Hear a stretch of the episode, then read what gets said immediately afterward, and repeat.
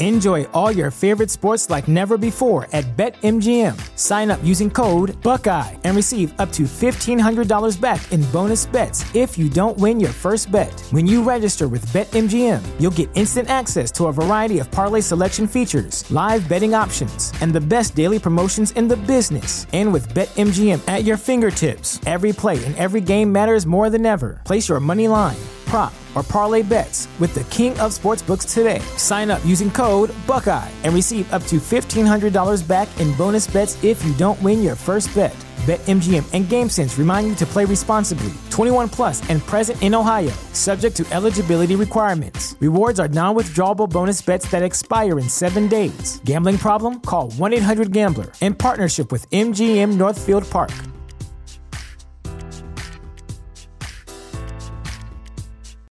You know how to book flights and hotels. All you're missing is a tool to plan the travel experiences you'll have once you arrive. That's why you need Viator. Book guided tours, activities, excursions, and more in one place to make your trip truly unforgettable. Viator has over 300,000 travel experiences to choose from. Everything from simple tours to extreme adventures and all the niche, interesting stuff in between. So you can plan something that everyone you're traveling with will enjoy. Real traveler reviews give the inside scoop from people who've already been on the experiences you're considering. So you can plan with confidence. Free cancellation helps you plan for the unexpected, and 24 7 customer support means you can travel worry free. Download the Viator app now and use code Viator10 for 10% off your first booking in the app. Find travel experiences for you. Do more with Viator.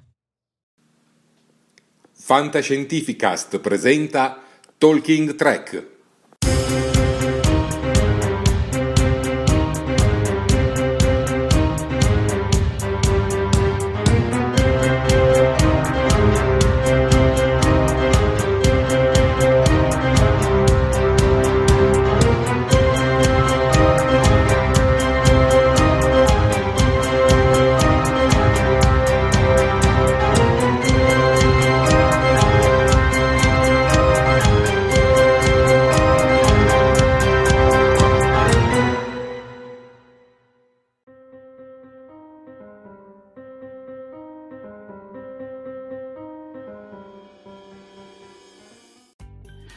Buonasera a tutti, popolo di Star Trek e ben collegati in questa nuova diretta di Talking Trek. Io sono Jared, il creatore del programma, e in compagnia con me c'è Sofia, studentessa di radio, cinema e televisione, e il nostro caporedattore del nostro sito, Max.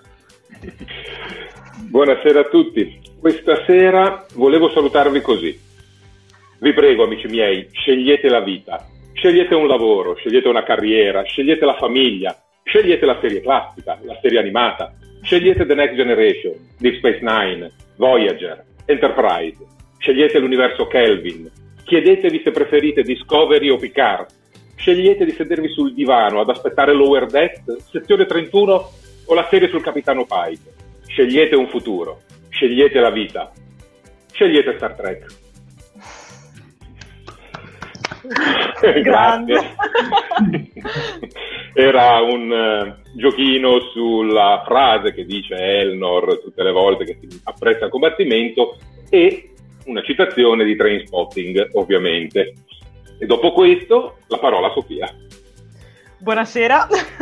Allora, vi ricordo una cosa fondamentale, che la diretta va appunto online sia qui su Facebook che su YouTube. Ci potete seguire da entrambi i canali. Mi raccomando, su Facebook mettete un bel mi piace alla pagina di Talking Track, mettete un bel mi piace alla diretta così sappiamo che ci siete, commentate, ci saranno spoiler su spoiler, quindi se non avete visto l'episodio ve la potete recuperare in differita. Per quanto riguarda YouTube, anche lì potete commentare, mi raccomando iscrivetevi al canale perché se no mi arrabbio e cliccate la campanellina se no non vi arrivano i video delle prossime dirette. Che dire, aspettiamo i vostri commenti e lasciate anche un like su Facebook, Giusto. condividete la diretta. Dunque, io comincerei a salutare i primi collegati con noi. Filippo Natuzzi, che per la prima volta riesce a seguirci in diretta. Grande Filippo. Poi salutiamo sempre l'immancabile Davide Piscillo, poi Fabrizio Leporini, eh, Riccardo Frascà, E poi vediamo un po', vediamo un po'. Daniele C da YouTube. Ciao Daniele. E, Giusy Morabito, uh, Daniele Amore, Riccardo Frascala avevo già detto, Marco Lopiero, eh, Claudia Polloni, Rosbad, eh, Daniele Pinna, Sara F che ho perso un attimino, eccola qua, Sara F, eh, Mariano Stavolo, Corrado, insomma tantissimi stasera, Sandro Emanueli, Filippo Migliorero, Migliorero scusami, Enrico Moro, veramente tanti. Dunque Max, a te la parola. Sì, eh, questa sera dobbiamo eh, iniziare con una notizia che è arrivata in redazione online, l'abbiamo colta proprio pochi minuti prima di andare in diretta. Abbiamo appreso che l'attore Kenneth Mitchell, che abbiamo visto in Star Trek Discovery nei panni eh, del Klingon Col, eh, del Klingon Col Shah e di Tenavik, il figlio Suborret di Lrel e Ash, è è affetto da SLA. Ha dichiarato al pubblico questa sua malattia, una malattia tremenda, la SLA, che porta alla degenerazione muscolare, a problemi respiratori e, e, ovviamente non ha un buon esito di solito e ha voluto condividere con un'intervista esclusiva a People questa sua malattia in quanto eh, non gli permette più di essere attivo lavorativamente nell'ambito della recitazione. Per cui volevamo dedicare in qualche modo per quel che possa servire la diretta a Kenneth Mitchell e inviargli in maniera virtuale ovviamente eh, un nostro abbraccio di conforto. Assolutamente, assolutamente. Dedichiamo questa diretta a Kenneth Mitchell. Almeno gliela dedichiamo. Poi in realtà parliamo dell'episodio. parliamo dell'episodio. Dunque, Max, di quale sì. episodio parliamo questa sera? Beh, come sai, eh, l'episodio di cui dobbiamo parlare è il sesto, che si intitola La scatola impossibile, The Impossible Box. Però prima di parlare dell'episodio numero 6 ci spostiamo indietro di un episodio e andiamo a vedere i risultati del sondaggio settimanale sul gradimento del quinto episodio, ovvero Cronache di Stardust City, l'episodio in cui è apparsa 7 di 9. Come potete vedere eh, in questo episodio c'è stato un incremento, seppur minimo rispetto al totale, però c'è stato un incremento di voti dubbiosi. Il voto peggiore, cioè noioso, ha raggiunto un 4%, appena accettabile un 5%, un quasi interessante il 16%, ed è il primo episodio che fino a questo momento ha avuto um, così tanta eh, pressione sulla parte negativa e sinceramente sono stupito perché eh, la presenza di 7 di 9 aveva un po' interrogato tutti. Poi ovviamente abbiamo i voti positivi, un'era ora al 18%, un coinvolgente, coinvolgente che è il eh, voto maggiore al 35% e un assolutamente iperbolicamente dannatamente bello al 22%. Estrapolando i dati, li mettiamo come sempre nella nostra classifica e ecco che dove personalmente mi aspettavo un'impennata notevole, invece abbiamo un calo. Questo è dovuto al fatto che sono aumentati i voti positivi, ma anche quelli negativi. Quindi numericamente ci sono più voti e ci sono anche più voti negativi. L'episodio comunque è su una percentuale molto alta perché comunque piace, ehm, però registriamo questa leggera flessione. Spostiamoci adesso sul sesto episodio, dei quali abbiamo una sorta di exit poll, cioè i voti da stanotte fino alle 11 di questa sera e l'episodio in questione, eccolo qui, la scatola impossibile, ha registrato un 37% di bello, quindi un punteggio molto alto. Anche in questo caso abbiamo un antipatico, qualche brutto, qualche così così, ma le percentuali sono molto basse. Sono bu- molto alte eh, le percentuali positive. Bellino, bello in assoluto e stupendo siamo ancora a metà del percorso della, dei numeri di voti, per cui alla fine della settimana, quando avremo raggiunto tutto il nostro parco votanti, potremo dare un giudizio più completo ed esaustivo. Sicuramente il fatto che in questo episodio ci sia stato un ritorno di Locutus, un ritorno virtuale di Locutus, deve aver infervorato un po' gli animi e rianimato anche le persone che probabilmente avevano avuto qualche dubbio in passato. Per cui ricordatevi sempre di votare i nostri sondaggi ogni volta che vi chiamiamo all'appello per eh, esprimere il vostro voto. Noi li facciamo su Telegram, se non siete iscritti al nostro canale Telegram, fatelo. Perfetto, perfetto, bellissima introduzione di Max. Io saluto gli altri che si sono collegati nel frattempo, eh, vediamo un po' se li recupero. Marco Nazzaro, eh, Marco Oliviero, poi ce n'era anche un altro che mi è, mi è scappato e non trovo più.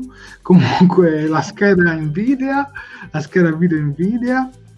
E poi ce n'era un altro, un certo Pachini, che era, eccolo qua, eccolo qua, William Pachini, anche lui, ben collegati su Talking Track. Adesso tutti in mano sulla tastiera e scriviamo il voto a questo episodio, quindi le pagelle di Star Trek a questo sesto episodio.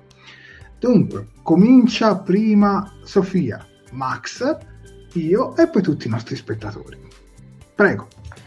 Allora, io su questo episodio torno su un e mezzo perché allora, ehm, da una parte mi ha stupito, ero molto scettica riguardo a quello che ci avrebbero potuto raccontare sul cubo Borg, anzi sull'artefatto, pardon, di sti precedenti, quindi diciamo che ero partita piuttosto allarmata. Devo dire che mi hanno sorpreso perché effettivamente è un episodio dove succedono molte cose, infatti tra l'altro mi sembra che duri anche una decina di minuti in più rispetto ai precedenti, dura sui 53-54 minuti e va benissimo così. E, però, c'è un però, c'è un personaggio che in questo episodio mi è sceso tantissimo e ne parleremo più avanti perché lì veramente purtroppo la Sofia si sfogherà. Prego Max. Io sono tremendamente combattuto. Eh, non riesco ad esprimere un voto che soddisfi me, che soddisfi me stesso. Mi spiego. Finalmente è successo qualcosa, ovvero la storia è andata avanti, è successo qualcosa di importante nella trama principale, però speravo in una trama secondaria o comunque una trama di supporto che avesse più corpo. E in realtà qui la trama secondaria o di supporto non è altro che la presa di coscienza di eh, Jean-Luc Picard che i Borg non sono più i cattivoni ma sono delle vittime, detto in soldoni, cosa che si risolve in una chiacchierata da 40 secondi con Tug, poi ne riparleremo quando arriveremo a discutere della scena. E questo mi ha dato tremendamente fastidio. Poi ci sono anche altre cose che mi hanno dato fastidio e tutto questo messo assieme mi fa portare il voto a un 7, semplicissimo 7. Bello ma non troppo, ecco, la riassumo così. Jared?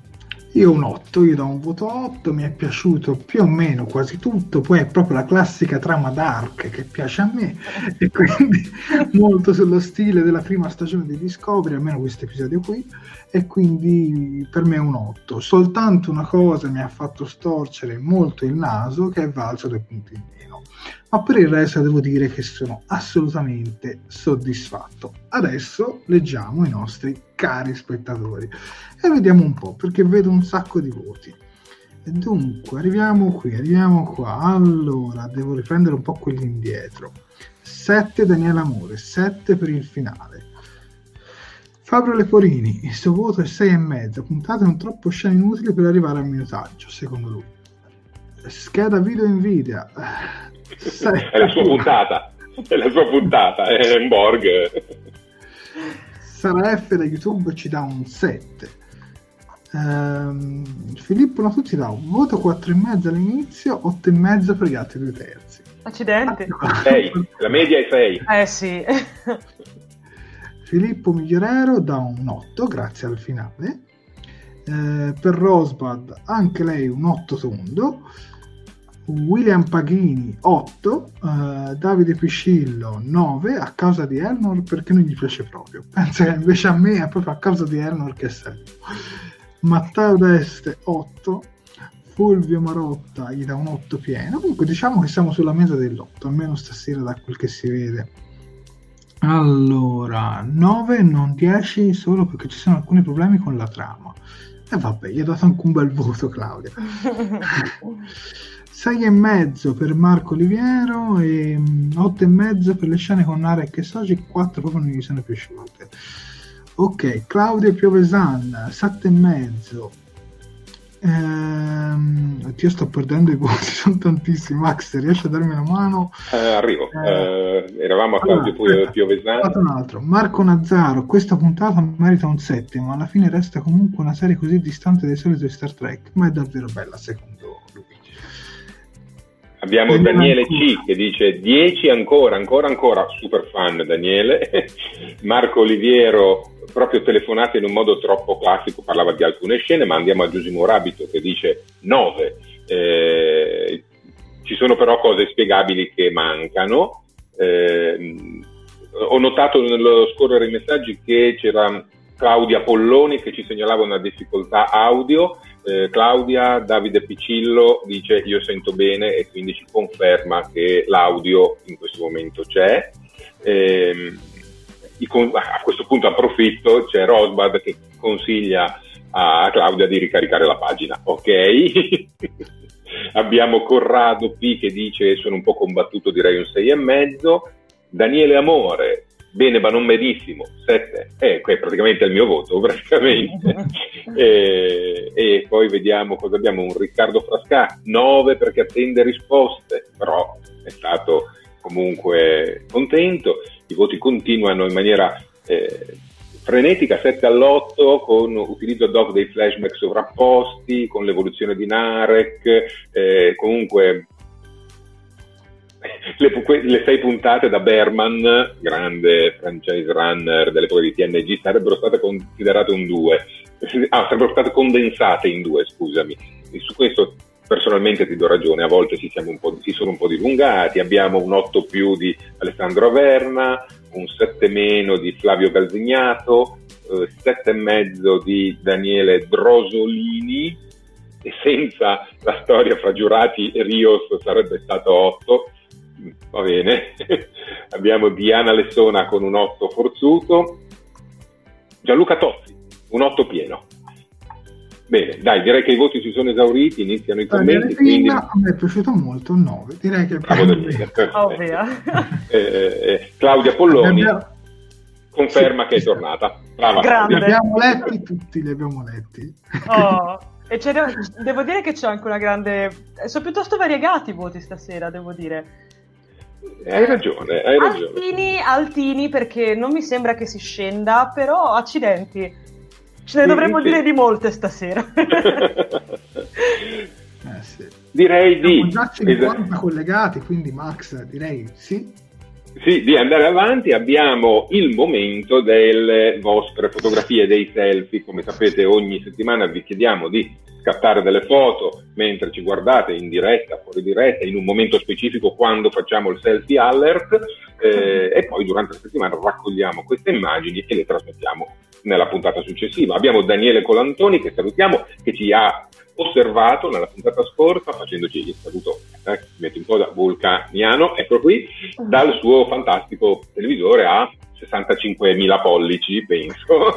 Quindi Daniele, grazie per averci inviato la foto. Eh, abbiamo Giusimo Rabito, nostra fedelissima, che ci ha regalato uno screen cap del, della sua visione della nostra puntata come sempre veniamo colti in espressioni fantastiche, Jared, Sofia e anch'io, perfetto, e questo è il bello, è questo il bello. Abbiamo Davide Piccillo, il nostro preziosissimo Davide, che ci seguiva direttamente dal telefono, dal cellulare, a cui dedichiamo un caloroso saluto, grazie Davide. Abbiamo Vediamo, eh, abbiamo Fabio, mm, Fabio è un mio carissimo compagno di merende, eh, che però ci segue sempre su, sul podcast di Fantascientifica. È in vacanza e come si può vedere dalla, dalla foto eh, ci ha seguito, ha seguito la puntata precedente dal podcast di Fantascientifica. Eh, le, le nostre trasmissioni vanno anche su Fantascientifica. Esatto. E poi abbiamo Gennaro Arena che eh, ci manda lo, la foto del monitor tramite il quale ci sta seguendo con un post-it che dice io sto con Max, eh, penso che si riferisca a qualche commento del, dell'episodio precedente, in attesa del nuovo after show, dice Gennaro, sto recuperando la vecchia diretta di Talking Track sull'episodio 5. Ma quante ne sa Max? Grazie, grazie per il tributo.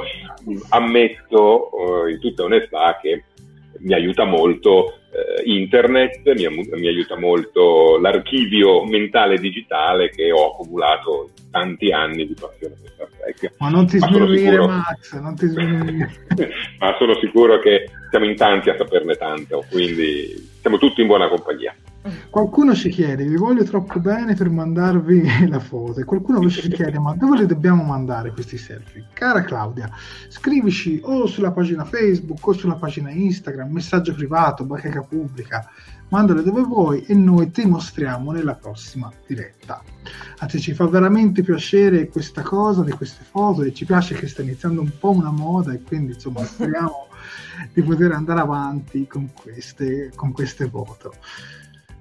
Abbiamo una segnalazione, Vai. eccola qui, di Santino Romano che dice ciao raga, da domani sera su Paramount Channel inizia la strafilata di Star Trek ogni sabato.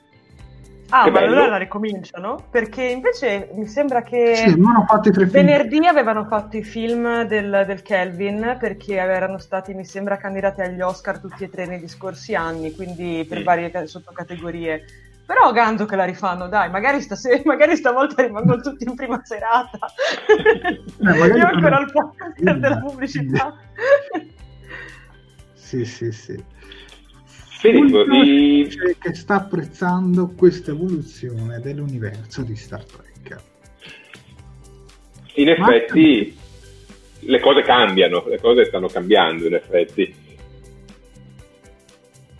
Vai, vai pure. Dicevo, Marco Lupiano ci dice comunque i film sono disponibili anche su Prime, sì, alcuni sono disponibili anche su Prime, però anche vederli in tv, condividere l'entusiasmo tutti insieme, eh, cioè, anche un suo perché, anche un suo perché, anche se io scelgo lo streaming tutta la vita, perché ho la possibilità di vederli, insomma, quando riesco, tramite Netflix, Amazon, mi è molto più comodo, però è anche bello condividere questa passione tutti insieme. Io direi, Max, che a questo punto siamo arrivati al momento di iniziare a parlare dell'episodio eh, e quindi spoiler alert. Quindi, Sofia, spiegaci un attimo lo spoiler. Oh beh, è molto semplice ragazzi. Allora, se siete qui perché avete visto la puntata, potete continuare a seguirci, tranquilli, andate, anzi vogliamo assolutamente tutti i vostri commenti qui, quindi commentate numerosi. Se non avete ancora visto la puntata, vi consiglio di fuggire a gambe levate, perché da questo momento fino alla fine cominceremo a fare spoiler come se non ci fosse un domani. Quindi, uomo avvisato, mezzo salvato. Se poi degli spoiler non vi interessa, siete liberissimi di seguire, altrimenti, ripeto, fuggite, tanto come ho detto anche prima, ci recuperate tranquillamente in differita sia qui su Facebook che sul canale di YouTube. Perfetto, spoiler alert, tappatevi le orecchie.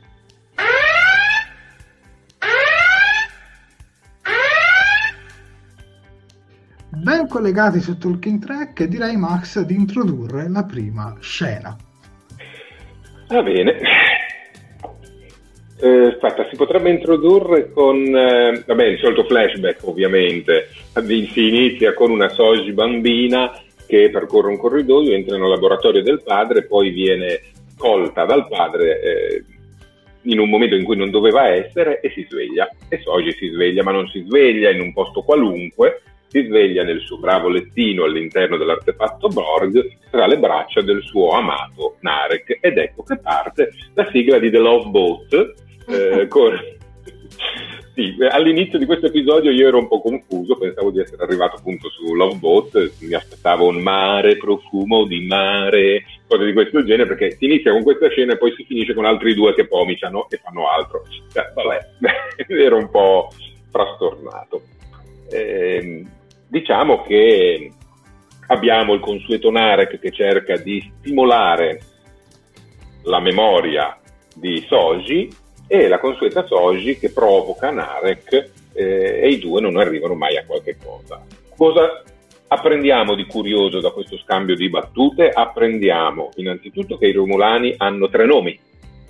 Un nome pubblico per gli estranei, che nel caso di Narek è Narek, un nome per la famiglia, che nel caso di Narek non lo conosciamo, e un vero nome a cui appunto Soji fa appello, che è il nome che si dice alle persone che si amano, alle persone con cui si è strettamente in confidenza, e Soji lo chiede a Narek e Narek in questo momento non glielo dice, glielo dirà più avanti. Una chicca, questa è un'introduzione nuova, una nuova introduzione al mondo di Star Trek. In realtà da nessun'altra parte era mai stato detto in maniera canonica che i Romulani hanno tre nomi. È stato invece detto in una serie di romanzi eh, intitolati Rians, eh, scritti più o meno nel 2000 da Diane Duane. Era una pentalogia, cinque libri dedicati al mondo romulano. E lì veniva detto che i romulani avevano tre nomi. Ed è molto curioso che ci sia stato questo recupero di un dettaglio diciamo del mondo espanso di Star Trek nel mondo canonico. Questo vuol dire che gli autori hanno davvero eh, una grande enciclopedia a cui accedere e una grande attenzione e cura nei dettagli e nei riferimenti. Ma nella scena iniziale, quella del flashback, vediamo un'attrice, Jared, un'attrice particolare che è molto particolare. È particolare perché ha tantissimi follower su Instagram. ne ha tipo 3 milioni e 700 mila, ne ha più di tutti gli attori messi insieme. Questa è la cosa particolare. Questa è la cosa particolare. No, comunque devo dire che mh, è molto somigliante. Hanno scelto un'attrice davvero somigliante. Inizialmente pensavo fosse tipo sua sorella minore, perché davvero ha il taglio degli occhi veramente uguale all'attrice, che tra l'altro ricordiamo che l'attrice Isa Brions, l'attrice di Soja adulta, non è americana, è diciamo nata tra una famiglia, non voglio usare il termine misto perché è brutto, però diciamo una famiglia tra, un, mi sembra, il padre cinese, se non ricordo male, e la madre americana. E quindi ha questo volto molto particolare. E devo dire che ha un volto particolare, pensavo di, che non riuscissero a trovare un'attrice versione piccola con un volto altrettanto particolare. Devo dire che secondo me come casting veramente azzeccato. Max, sapevo che tu avevi qualche notizia sulla Baby Soji.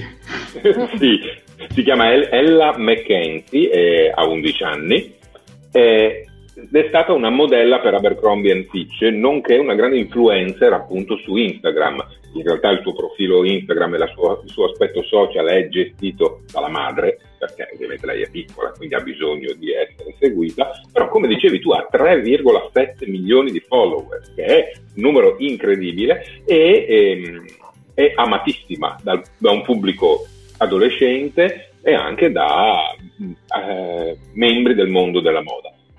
Stravol- stravolgente, particolarmente, probabilmente la scelta è stata fatta appositamente perché volevano coinvolgere anche un pubblico diverso. Sicuramente su Instagram, ammetto di non essere un frequentatore e non sono andato a controllare, avrà in qualche modo sponsorizzato la sua partecipazione. Sì, sì, e, e, quindi non so, non so Jared se tu hai, hai avuto sì, modo di controllare.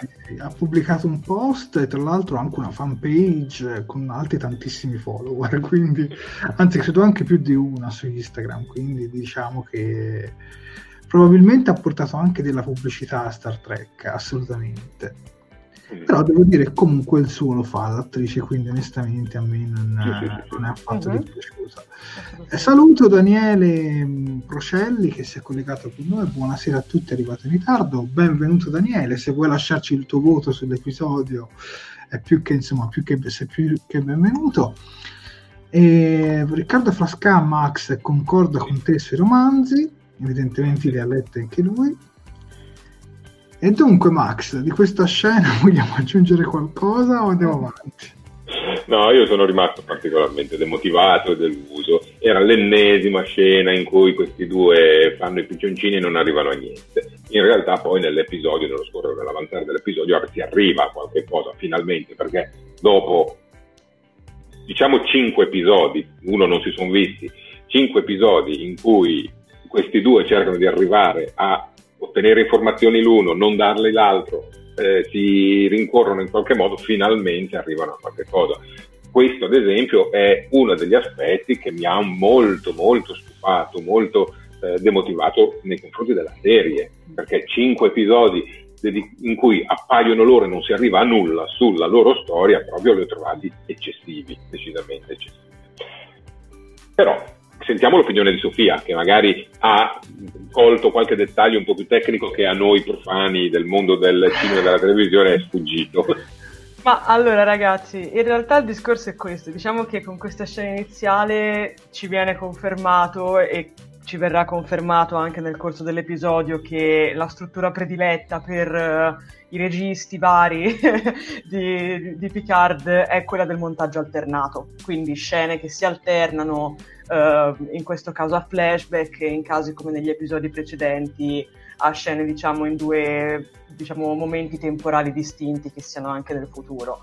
Quindi diciamo che questa scena qui in realtà a me aveva lasciato un po' mm, all'inizio perché come dice giustamente Max, uh, a parte secondo me la cosa dei, dei, tre nomi dei Romulani che è interessante perché io non conosco la, um, tutta la storia dei Romulani, li conosco veramente poco, li conosco solo grazie a quello che mi ha detto la serie classica, quindi immaginatevi. Diciamo che è stato interessante vedere questa cosa però sì, non è sicuramente l'inizio di episodio più accattivante che ci sia stato all'interno della, della serie, però è, beh, cioè, diventa bello nel momento in cui eh, ci si rende conto che è un preambolo per qualcos'altro e quindi infatti poi per fortuna, e io questa cosa la temevo tantissimo, nel corso dell'episodio, come si vedrà, si è andati avanti. Quindi ti dico, nonostante fina- l'inizio un po'... Mm, poi si sono ripresi bene questo lo devo ammettere. A me comunque non era dispiaciuto come inizio, soprattutto la parte con uh, Soji, l'incubo, mettiamola così. Mm, quello è molto Poi, bello. Sì, quando ti rivedi con loro sul, che si baciano sul letto, dici, ah, c'è una latte alle ginocchia, perché dici, mamma mia quanto hai visto sta scena. Però sicuramente la cosa dei tre nomi è interessante. Prima di passare al, al prossimo argomento, leggo un paio di commenti. Uh-huh. Eh, Giuseppe Moravito ci dice: La storia del nome mi ricorda un anime giapponese, Your Name. Ah, io l'ho visto. È cantata di Miyazaki. Eh, poi c'era un commento di Marco Loprieno che dice cultura sagrazionista, figlia della paranoia e di un'evoluzione particolarmente violenta. Il nome è un aspetto particolare che evidenzia il loro distacco fra soggetto e il resto della comunità. E ti ringraziamo Marco per questo commento. che dici? E...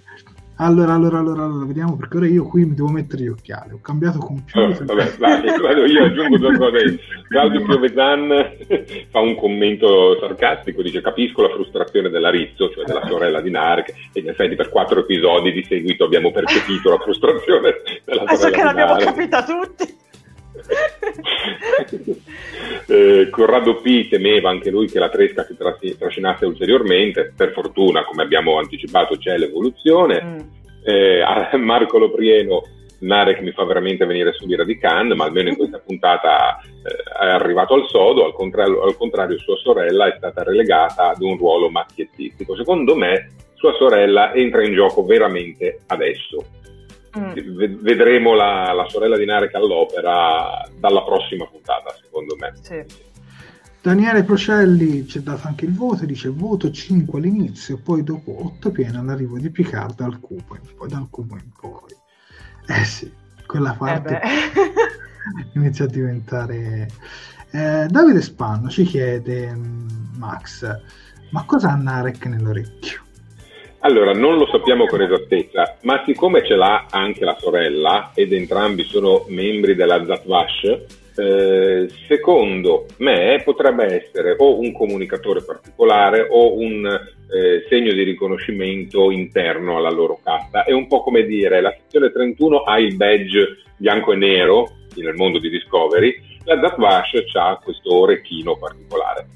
È ovvio che è tutto molto in contrasto col fatto che sono entrambi associazioni segrete e quindi non dovrebbero mostrare alcunché che dimostri il fatto che esistano. Però siamo in un mondo un po' particolare, quello di Star Trek, e mm, almeno a noi, pubblico da casa, deve essere fatto capire che c'è una sorta di eh, fazione o schieramento e vogliono farcelo capire in questo modo. Giuseppe dice il nome nascosto è il nome dell'anima immortale che non bisogna dimenticare. Interessante. Interessante, molto interessante. Subito dopo questa scena arriviamo alla scena in cui vediamo Giurati che cerca di giustificarsi sulla morte di Max Eh sì, Eh, eh, eh. Max. Ma- Max Maddox aspettiamo Ferro di Maddox ecco in questa scena qua poi a un certo punto si spostano sui Borg e si vede Picard che insomma se ne va un po' indispettito e si capisce che prova ancora rancore Mhm. per loro questa scena qua mi ha fatto togliere due punti al mio voto perché l'ho trovata, ve lo dico onestamente, ridicola, perché non è possibile che con un medico olografico che ha visto quello che stava facendo, che non ci siano telecamere su questa astronave, cioè lei si giustifica così con due parole, sì, aveva già qualcosina ai tempi e quindi quando è salito non ce l'ha fatta. No, ma onesta- onestamente io que- questa scena qua proprio è la scena che forse ho disprezzato. No, non forse, sicuramente ho disprezzato più di tutto l'episodio. Posso cogliere la parola- palla al... Sì. Vo- Volevo cogliere la palla al balzo per fare subito la polemica, così poi me la levo, me la levo immediatamente. Io ho avuto un grosso problema nel corso di questo episodio, un problema che mi ha portato a dare un voto appunto sette e mezzo, che è un buon voto, ma non è il voto stellare che speravo di dare. Questo problema ha un nome, si chiama Elnor. Io ho avuto un problema grande come una casa, non tanto con l'attore, che secondo me è stato molto bravo. Cioè, allora, l'attore di Elnor mi piace particolarmente, non so, sarà... non lo so, c'è, qual- c'è qualcosa che mi affascina. Anche il suo personaggio, secondo me, ha delle ottime potenzialità. Perché il modo in cui lui, eh, insomma, il rapporto che lui ha con Picard è molto interessante, perché diciamo che... eh, è un po' a metà tra il conflittuale, eh, il, diciamo un po' la- ha, ha paura dell'abbandono e questo viene sottolineato varie volte anche all'interno di questo episodio.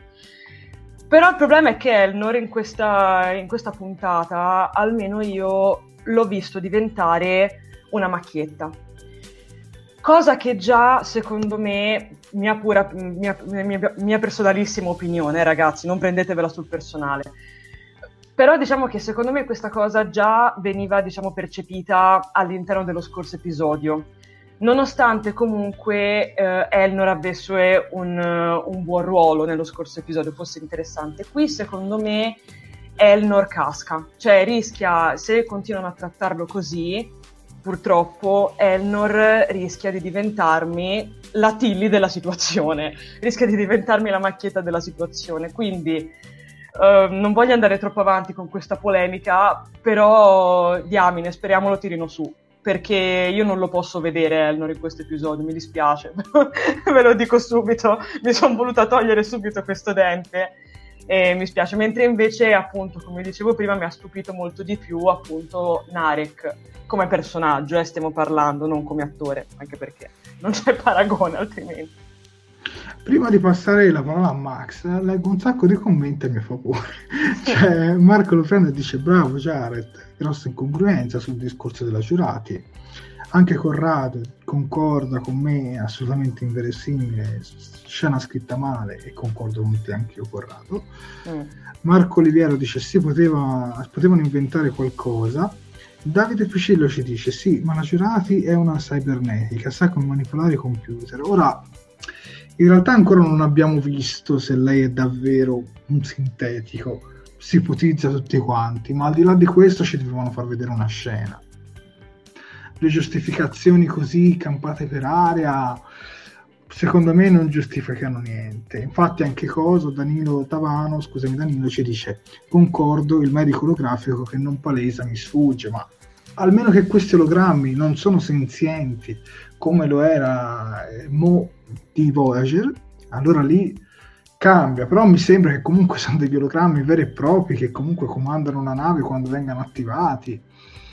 Quindi il fatto che sia sfuggita così mh, a me onestamente non convince per niente. Ma adesso voglio sentire anche la parola di Max in tal proposito.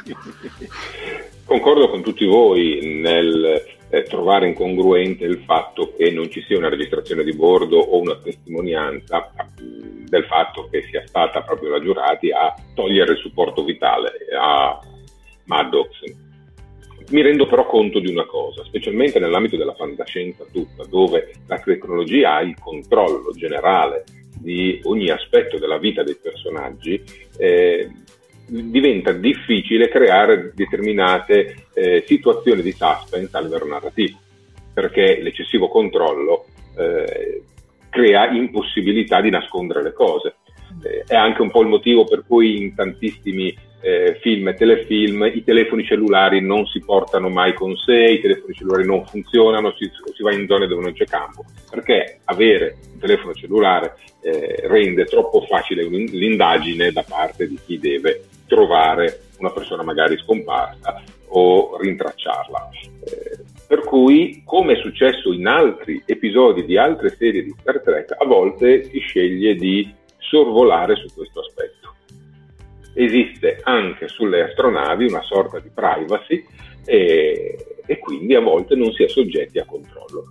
Lo trovo impensabile, ma mi sa che bisogna accettarlo, a meno che nei prossimi episodi non ci sia un colpo di, eh, di genio da parte degli autori e ci facciano vedere che c'è stata una cancellazione dei dati o in qualche modo la giurati abbia manomesso il MOE spero che diano una spiegazione, ma non, non, credo che lo faranno personalmente. Ma perché farla apparire? Giustamente, come dice Danilo, potevano semplicemente non farla apparire. Se lo fai apparire è lì che stride, capito? Sì. sì. Perché mm. lì sì. uno si aspetta un risvolto. È un po'... Però giustamente, sì. scusatemi, Davide Piscello, ho sbagliato io, perché non è Max che ha detto ma io, lei di professione è una, cyber, una cybernetica, quindi ci sa aggeggiare con queste cose, mettiamola così. Eh, Però avrei che... voluto vedere una scena in cui si vedeva lei che gli cancellava la memoria. Ecco. Bastava Perché... anche una scena di 10 secondi, tanto fanno tanti di quegli stacchi, dire, in cui vedevi Guarda, lei che, che, faceva qualcosa. Oppure mentre ne parlava, vedevi che ne so, un flashback eh, mentre lei lo faceva. Insomma. Guarda, bastava una riga di bat- una battuta, una linea di testo, mm. computer, disabilitare Moe. Sì. Sì. Avevi risolto, eh. ma sì, che... ma è, questo è un po', diciamo che questo è un po' il problema, se lo vogliamo vedere da un punto di vista più teorico, è un po' il problema delle regole, cioè nel senso, quando tu all'interno di un'opera cinematografica o televisiva mi fai vedere, cioè mi dai una, una, regola, che in questo caso appunto il fatto che il, il, l'ologramma fosse lì e diciamo avesse diciamo, assistito o comunque avesse registrato la scena, non puoi, eh, come dire, farmi intendere che in realtà non è andata così e in realtà è finito tutto a tarallucce e vino nella maniera opposta. Cioè devi trovare il modo di mh, mm, farmi arrivare dritte le due strade. Certo, puoi farla arrivare dalla, cioè puoi far cambiare la situazione da così a così, ma devi comunque trovare il modo di farla cambiare. Non puoi buttare una regola e poi cancellarla. Cioè, infatti questa scena qua purtroppo non funziona. Vorrei tornare su Elnor. Prego. Torniamoci. no, sono, sono, d'accordo sul fatto che sia stato utilizzato un po' in maniera macchiettistica, però è stato evidenziato un, eh, un aspetto del, sua, del, suo personaggio che è molto interessante. È uh-huh. capace di percepire determinate sensazioni, eh, emozioni, un po' alla maniera forse empatica betazoide, molto all'acqua di rose, e, e infatti percepisce il disagio di Jean-Luc Picard eh, nel parlare dei Borg percepisce una tensione eh, in due momenti. Uno la tensione sentimentale tra giurati e Rios e un altro la tensione invece dovuta al sentirsi scoperta sulla situazione, sull'atto commesso nei confronti di Maddox, cioè in queste scene, e infatti proprio la scena termina con la giurati che gli dice hai superato il limite, basta, non, non, dire, non parlare oltre. Eh, questo aspetto del personaggio secondo me è bello e spero che venga evoluto in qualche maniera. Per il resto Elnor è tenero, però sì, è una macchietta, mi ricorda tanto il peluscione che ha Soji. Mi dà questa idea, sì, che peraltro ha un nome impronunciabile, si chiama Squoggi, una cosa del genere. Sì. E, ehm, mi ricorda tanto questo animaletto coccoloso da portarsi in giro e usare così ogni tanto. Eh. Io invece su Elnor vi dirò, mi piace e concordo con questo commento di Giusy che ci dice non sono d'accordo, Elnor è ingenuo e limpido ma nella sua limpidezza è lucido e logico. Io la vedo come, come Giusy, almeno in questo caso sono contro di voi. Posso ribattere? Vai. Allora, io forse, forse mi sono spiegata male, però il discorso è questo. Allora, è chiaro che Elnor, come dice giustamente Giuse, e come dice anche tu Jared, è lucido, è logico in quello che fa e tutto. Il problema, secondo me, di Elnor è che da quando è arrivato fa praticamente sempre le solite cose. Cioè, non so se mi spiego. Non... Eh, ma sono due episodi, dagli tempo. Eh, io tempo glielo do, però ragazzi siamo a metà di una stagione, cioè si dovrebbe anche un po' andare avanti con i personaggi. Però vi dico, eh, scusate, io ce l'ho con Elnor stavolta. Mi dispiace, è stata la mia vittima. Mi dispiace, andrà meglio il prossimo episodio. Ragazzi, crocione sopra su Elnor per me. Eh, che vi devo dire? Eh, non mi ha convinto. Mi dispiace. Va bene, va bene. Dai Max, andiamo avanti con gli argomenti. Ah, sì, certo, volentieri. Da ah. questa scena, come hai detto tu, Jean-Luc si stacca, va nella sua stanza o comunque va nella sala ologrammi e chiede alcuni ragguagli al computer sull'artefatto eh, Borg in mano ai Romulani. E tra le tante immagini che gli, vengono, gli vengono proposte dal computer ce n'è una che lo colpisce eh, a fondo. È l'immagine di lui quando è stato assimilato dai Borg, quando era Locutus. È una scena molto toccante, molto forte ed è forse eh, la cosiddetta sottotrama dell'episodio, no? l'evoluzione, l'accettazione di Picard del suo eh, trascorso in mano ai Borg e inizia da questo momento praticamente. Prego. Ho sentito un, diciamo... ho sentito un, so, un sospiro, prego. Dicevo, questa qui è stata la scena visivamente più bella, secondo me. Perché veramente ho avuto un sussulto quando l'ho vista e quando si vedono loro accentrati e lui si tocca la testa così ho detto a questo episodio gli do 10 ero lì che stavo dicendo a questo episodio gli do 10 volevo un attimo salutare eh, Marco Saraga, Saraga che si è collegato con noi e Salvatore Ticani ben collegati, benvenuti a bordo di Talking Track Sofia, tu cosa ne pensi? Uh, che, cioè, cosa posso dire? È bellissima è, è, è, bellissima, bella la tecnica della sovrapposizione e wow. ah, tra l'altro, ecco, qui torno sul discorso, su qualche discorso che facevo un po' di tempo fa, i colori. Belli i colori in questa scena, molto bello il contrasto cromatico che c'è tra qui e eh, il ponte, se così lo possiamo chiamare, la plancia della sirena. Uh, la sirena nella plancia appunto ha colori magari un po' più freddi, un pochino più sterili, qui invece si passa Mm, mi sembra proprio nello chateau, comunque nel, nel, nell'ologramma de, mm, dello chateau. No, non siamo nello chateau, non ricordo. Sì, sì, qui, sì siamo nello chateau. Ok, scusate, avevo paura di stare dicendo una cavolata. Sì, eh, siamo nella proiezione appunto dello, dello, chateau e quindi diciamo che questi colori caldi sono molto belli perché accent- cioè, accentuano appunto anche quest'area di, di familiarità da una parte un'area di casa eh, appunto legata allo chateau, dall'altra probabilmente un'area di familiarità anche con il discorso Borg. E molto bello. Tra l'altro qua effettivamente mi è tornato in mente quando lui si tocca la, la testa mi è tornata in mente la cosa che 7 di 9 gli dice a un certo punto nell'episodio precedente, che gli dice ma te sei sicuro di essere tornato effettivamente umano al 100%? E Picard mi sembra addirittura che gli risponda non lo so, non ne sono sicuro. Molto bella, assolutamente molto bella, una delle scene più belle di tutto l'episodio. Infatti, anche tra i commenti leggo che sono tutti d'accordo. L'hanno trovata tutti bellissima. La sfido io. da Alessandra Verna a Marco Oliviero, eh, poi ce n'erano altri. Eh, aspetta, eh, vediamo se li ritrovo tutti. Sì, la scena era davvero bella, dice Davide. Eh, Luigi Coppola, appena finito di vedere l'episodio, si è collegato con noi. Grandissimo Luigi Bravo! Coppola e dice che finalmente si inizia a quagliare. Ha detto. Diana Leona dice sì toccante la scena più bella dell'episodio praticamente è piaciuta a tutti vai eh, Max no volevo solo dire che dopo un episodio incentrato sul trascorso di Picard nei Borg non ci possono venire a dire assolutamente che questa eh, serie sia destinata a un nuovo pubblico. Cioè, mm. Io penso che tre quarti della trama di questo episodio un nuovo pubblico non la capisce.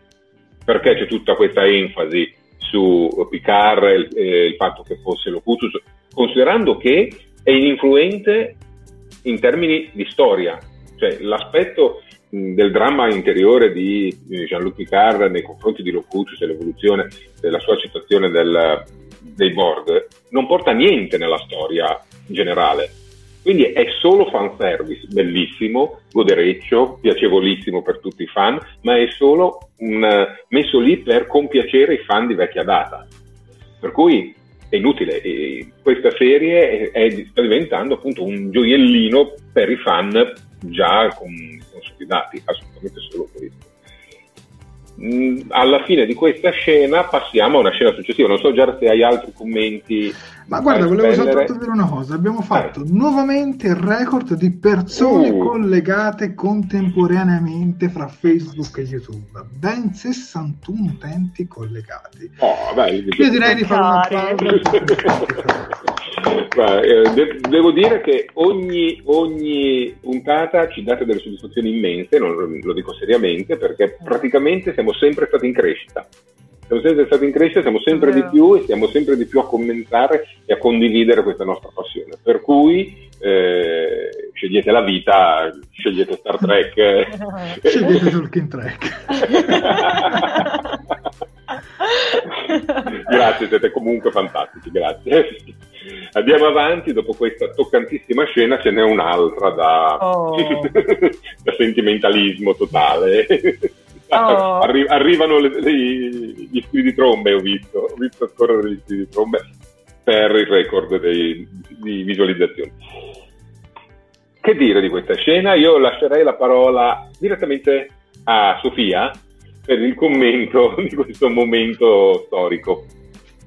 Allora, io penso che vi stupirò a tutti, però a me eh, questo bacio, comunque questa scena, per come, per come è stata impostata e per che cosa secondo me sta a significare in generale, mi è piaciuta.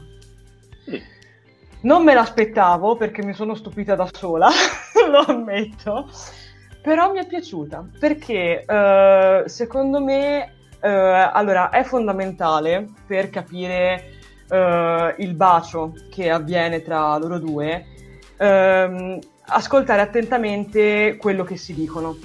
Perché, uh, come dire, a un certo punto uh, noi vediamo che c'è la dottoressa Giurati che comunque è scossa, è, è agitata, insomma, mh, mm, ecco, e si trova giustamente davanti Rios, per il quale abbiamo visto che bene o male, insomma, un po' l'occhietto ce l'ha buttato, giustamente, questa cosa ce l'ha fatto anche un po', un po intendere anche ne, nello scorso episodio. La cosa interessante è che um, il discorso, cioè, secondo, ora devo riuscire a spiegarmi, scusate. Um, è bello perché, uh, come posso dire, diciamo che um, Rios si offre di passare una notte con lei per farla stare meglio, cioè come per dire ci si sfoga, cioè nel senso si non so come spiegare, ragazzi, a me è piaciuta questa cosa qua, vi dico, sarò io, però mi è piaciuto diciamo tutto il, messa- il messaggio se vogliamo che c'è dietro, cioè nel senso lui la vede così e eh, da, da donnaiolo come ci sembra, come ci sembra essere, diciamo che gli dà un po' il suo modo per, per aiutarla a stare, a stare, più tranquilla. Però vi dico, mi rendo conto anche tra i commenti che stanno passando sotto che ha fatto pena a tutti quanti. Quindi, ragazzi. No, in realtà qualcuno sono molto divisi. A me è piaciuto perché secondo me, a differenza del rapporto tra Narek e, e Stoji, che parte così e, e si vola subito anche qui si parte e si vola subito, però ripeto, questa cosa qua appunto diciamo dello sfogo tramite il momento erotico, perché tanto a questo si allude praticamente, mi è piaciuto. Poi, mia personalissima opinione. Guarda, Andrew, Andrew, mio compaesano pratese, ci dice niente a che fare con la marmellata dall'altra, ovvero quella, quella, con Narek. Però la gran parte degli altri, insomma, non è, non è, piaciuta e onestamente non è piaciuta neanche troppo a me, se voglio essere sincero. Io leggere però un commento di Marco Loprieno che ci dice una cosa che ho capito di questa scena, il calcio è arrivato anche nel 2300. Vai Max. Non è calcio non è, non calcio. è calcio, è io che volevo chiedere E io che mi volevo chiedere se la Juve aveva vinto la Champions League. Ma allora, è, è, è, questo tipo di, di, eh, diciamo, disciplina sportiva si chiama futsal, è un calcio a 5, in realtà che si gioca al chiuso, quindi su pavimento da palestra praticamente, con una palla più piccola della ordinaria del calcio e meno rimbalzosa. Praticamente è una sorta di calcio acrobatico. Ehm, e alcuni fan, e poi è stata confermata anche dalla produzione, hanno eh, notato queste differenze e quindi ci sentiamo di dire che, questo, eh, che la disciplina in cui si esibisce da macio eh, Rios prima di arrivare a qualcosa con la giurati è futsal, si chiama così. Eh, dico solo una cosa riguardo al bacio. E... eh, mi spiace. Ce lo siamo chiesti tutti, noi stessi, io per primo oh, avevo supportato l'idea del calcio, avevamo anche postato in pagina alcune immagini preventivamente e poi invece abbiamo scoperto che non lo è, quindi ci, ci adeguiamo. No, eh, il fatto che tra questi due scopi l'intimità in realtà è una cosa telefonata già dagli episodi precedenti, perché si capiva che c'era un qualche tipo di tensione tra i due. Ritengo personalmente che sia funzionale al fatto che adesso tra questi due si crea una complicità che poi andrà interrotta o comunque compromessa nel momento in cui si svelerà la vera natura della giurati. E questo serve a creare tensione narrativa, a creare conflitto, che è l'anima di tutte le narrazioni, fondamentalmente. Quindi aspettiamo un attimo.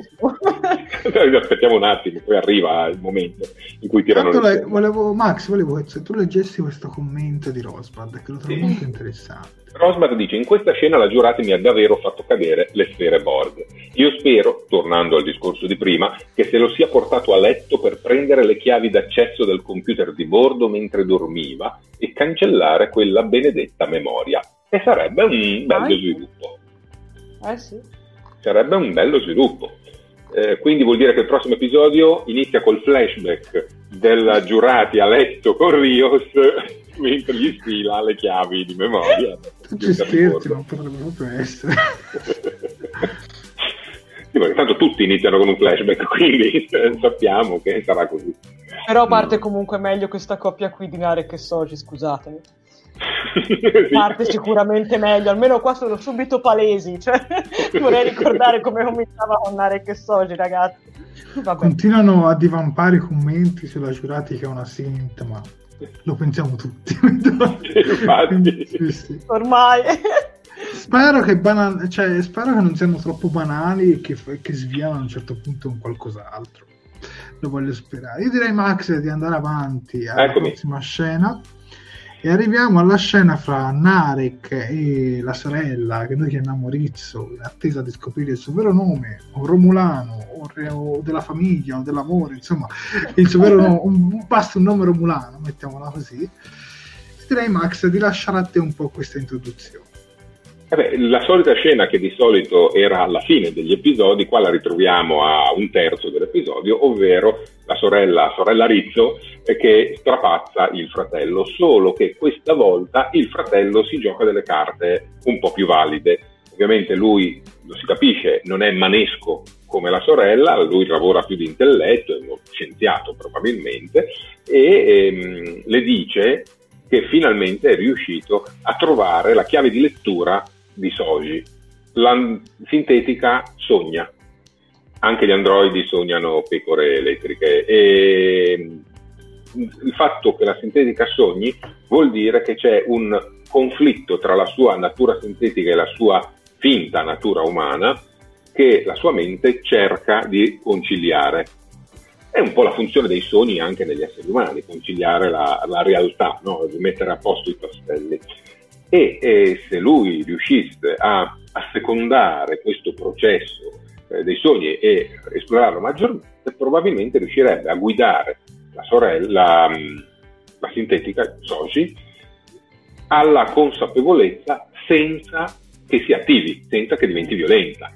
E quindi finalmente ottenere le tanto bramate informazioni desiderate tanto da Narek che da sua sorella, ovvero dov'è il pianeta eh, dove i sintetici si sono ritrovati, dove i sintetici eh, vivono tutti assieme, perché a quanto pare ce ne sono più di uno.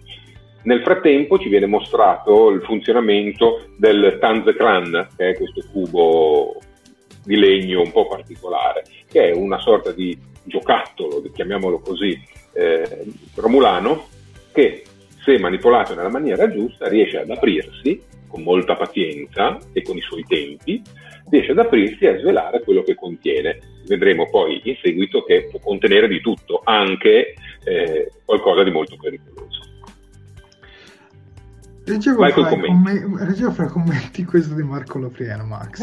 Hanno visto le scorse puntate di Talking Track e hanno aggiustato il tiro con Narek. Brava posizione.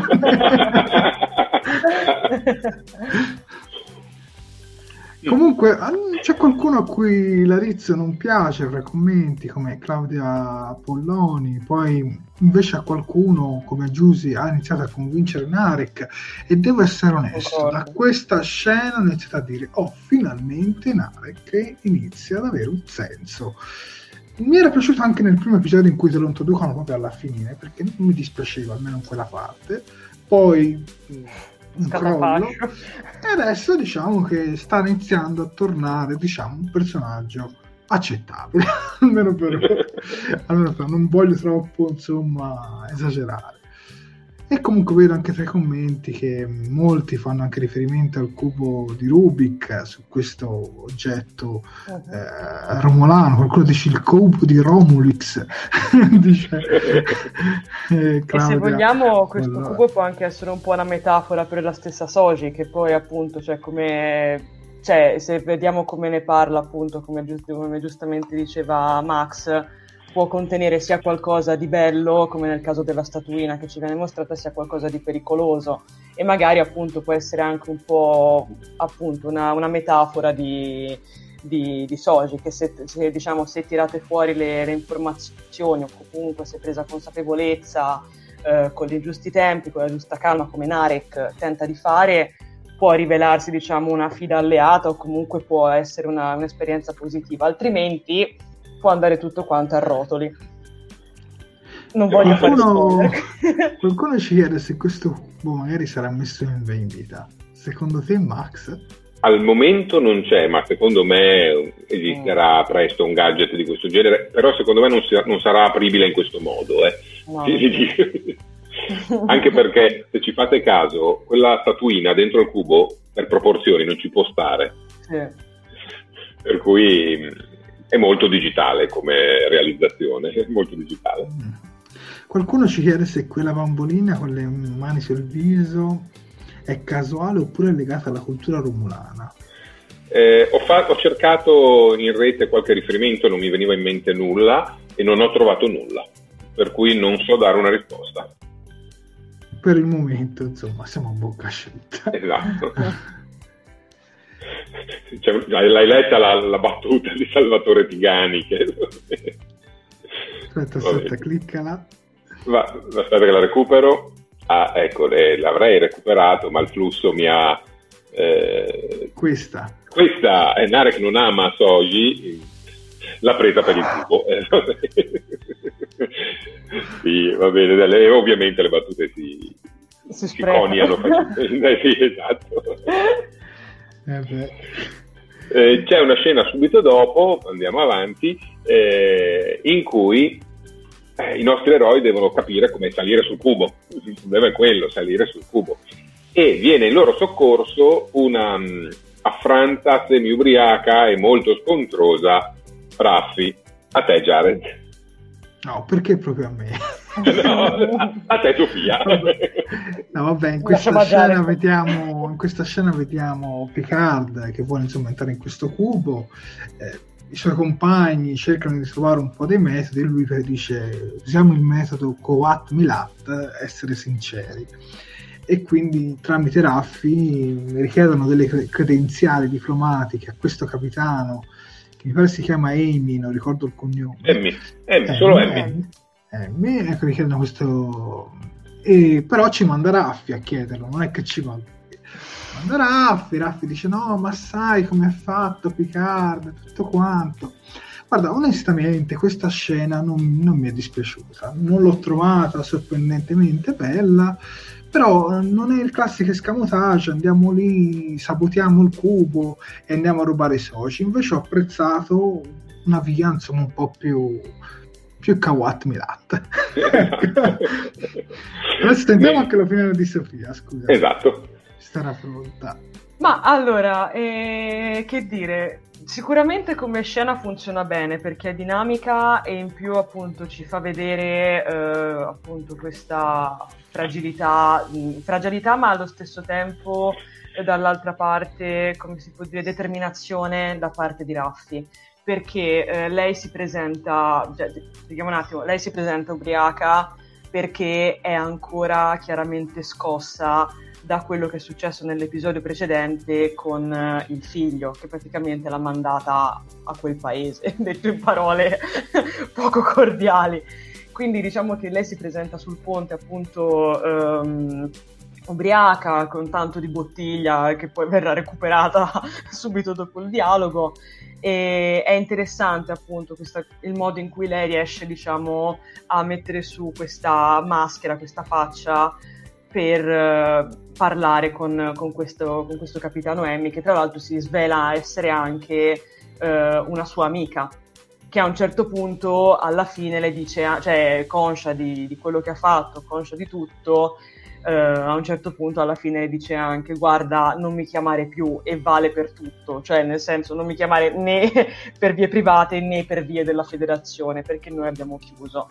E devo dire che è molto bella il dialogo, come faceva notare qualcuno nei commenti che adesso mi è sfuggito, scorre veloce come scorre l'alcol e ti dirò, secondo me va bene così, cioè i tempi del dialogo qua sono molto, sono molto veloci, sono molto, sono molto rapidi e effettivamente lei parla come parlerebbe effettivamente una persona ubriaca o comunque in tendenza o comunque tendente verso l'ubriaco che però cerca comunque di darsi, di darsi un tono mascherando la vicenda.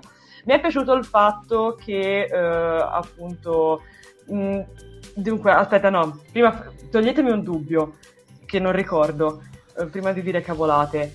Emmy non vede gli altri accanto a Raffi, giusto? No, mi sa che vede soltanto lei. Vede solamente lei, sì, eh, sì. infatti, ok. E... Allora Saggia, devo dire Saggia la scelta di fare, di far aprire solamente sì, uno schermo olografico più piccolo perché... Facevano il confronto del dialogo, sì. facevano delle inquadrature in primo piano che tagliava praticamente soltanto Raffi. Sì. E quindi penso, penso vedesse soltanto lei. Sì. sì. di sicuro non vede Picard perché no. eh, gli chiede se sta di nuovo lavorando, lei chiede se sta di nuovo sì. lavorando con Picard, lei comunque conferma, mm. Raffi comunque conferma, sì. però non, non, farebbe quella domanda se lo vedesse. Mm. Quindi... Ecco, una cosa forse che mi ha lasciato, ma questa è proprio una piccolezza, ma veramente minima, che mi ha lasciato un po' così è il fatto che Emmy non sente i commenti di Picard, perché alla fine Picard, come vediamo, non è lontanissimo dallo sì, schermo. Ma sta zitto, fa soltanto espressioni. No, a un certo punto mi sembra che faccia anche un commento, ora non vorrei dire una cavolata, ma mi sembra che a un certo punto dica anche qualcosa ma sottovoce, quindi non lo so, mi sembra... però, ripeto, probabilmente magari mi sbaglio, non mi ricordo sembra. bene io però comunque nel complesso la scena funziona benissimo e anche la scena successiva, eh, sempre con Raffi come protagonista, funziona molto bene. È da evidenziare come Raffi continui a sacrificare tutto della sua vita, la famiglia quanto le amicizie e sua, anche la sua carriera mm-hmm. per Jean Picard. Sì, è alla fine, cosa. Infatti, alla fine Raffi eh, è un personaggio quasi succube di Picard, se ci eh sì. andiamo a vedere, è quasi succube di Picard. Eh sì, è... Eh, scusa. No, no, ed è, molto triste secondo me come delineazione di un, di un personaggio. Eh, vorrei tanto che nel suo percorso di crescita eh, all'interno della, eh, della, serie riuscisse a emanciparsi a un certo punto. Mm, concordo è, è, bella secondo me il fatto che diciamo appunto Raffi abbia questa cosa qua che da una parte ehm, come dire da una parte ce l'ha ancora con Piccardo comunque ancora non riesce ad, a, ad avere un rapporto, diciamo, sano, comunque equilibrato nei confronti di Picard, ma dall'altro in effetti Picard è, o JL come lo chiama, come lo chiama lei, effettivamente, visto il quadro generale, oltre a Rios, è l'unica persona che gli è rimasta in tutto l'universo, o almeno questo è quello che ci fa intendere, perché nell'episodio precedente aveva chiuso con il figlio, in questo episodio qua ha chiuso appunto con, questa, con questo capitano che le si dimostrava appunto amica, quindi è molto bello questa parte qua con Raf.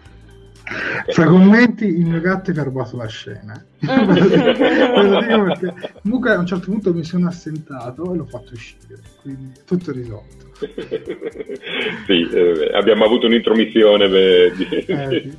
Eh, vabbè, ci sta, eh. trasmettiamo ognuno da location popolate e vive, quindi può succedere di tutto. Gattari della galassia, uniamoci. Benissimo. E dopo l'aver ottenuto le credenziali, torniamo sul cubo dell'amore e vabbè, sul cubo Borg e ehm, troviamo la crisi di coscienza di Soji. Finalmente Soji riesce a prendere consapevolezza che qualcosa non funziona. Ovviamente è stata più che imbeccata da Narek, eh, che gli ha messo nell'orecchio la pulce che potrebbe avere dei ricordi impiantati artificialmente dentro di lei. Uh-huh. E allora eh, Soji cerca eh, prove di questa eventuale manipolazione della sua memoria. Con una sorta di dispositivo che misura eh, la marca temporale quantica degli oggetti, eh, incomincia a scansionare il suo peluche Squoggy e le sue fotografie, addirittura la sua collana. Non capisco perché non scansioni anche se stessa a questo punto, per averne un'idea, e scopre che tutto ciò che le concerne esiste da 37 mesi, ovvero i tre anni prima e più un mese eh, di cui noi sappiamo essere la, la, sua vita, la sua creazione.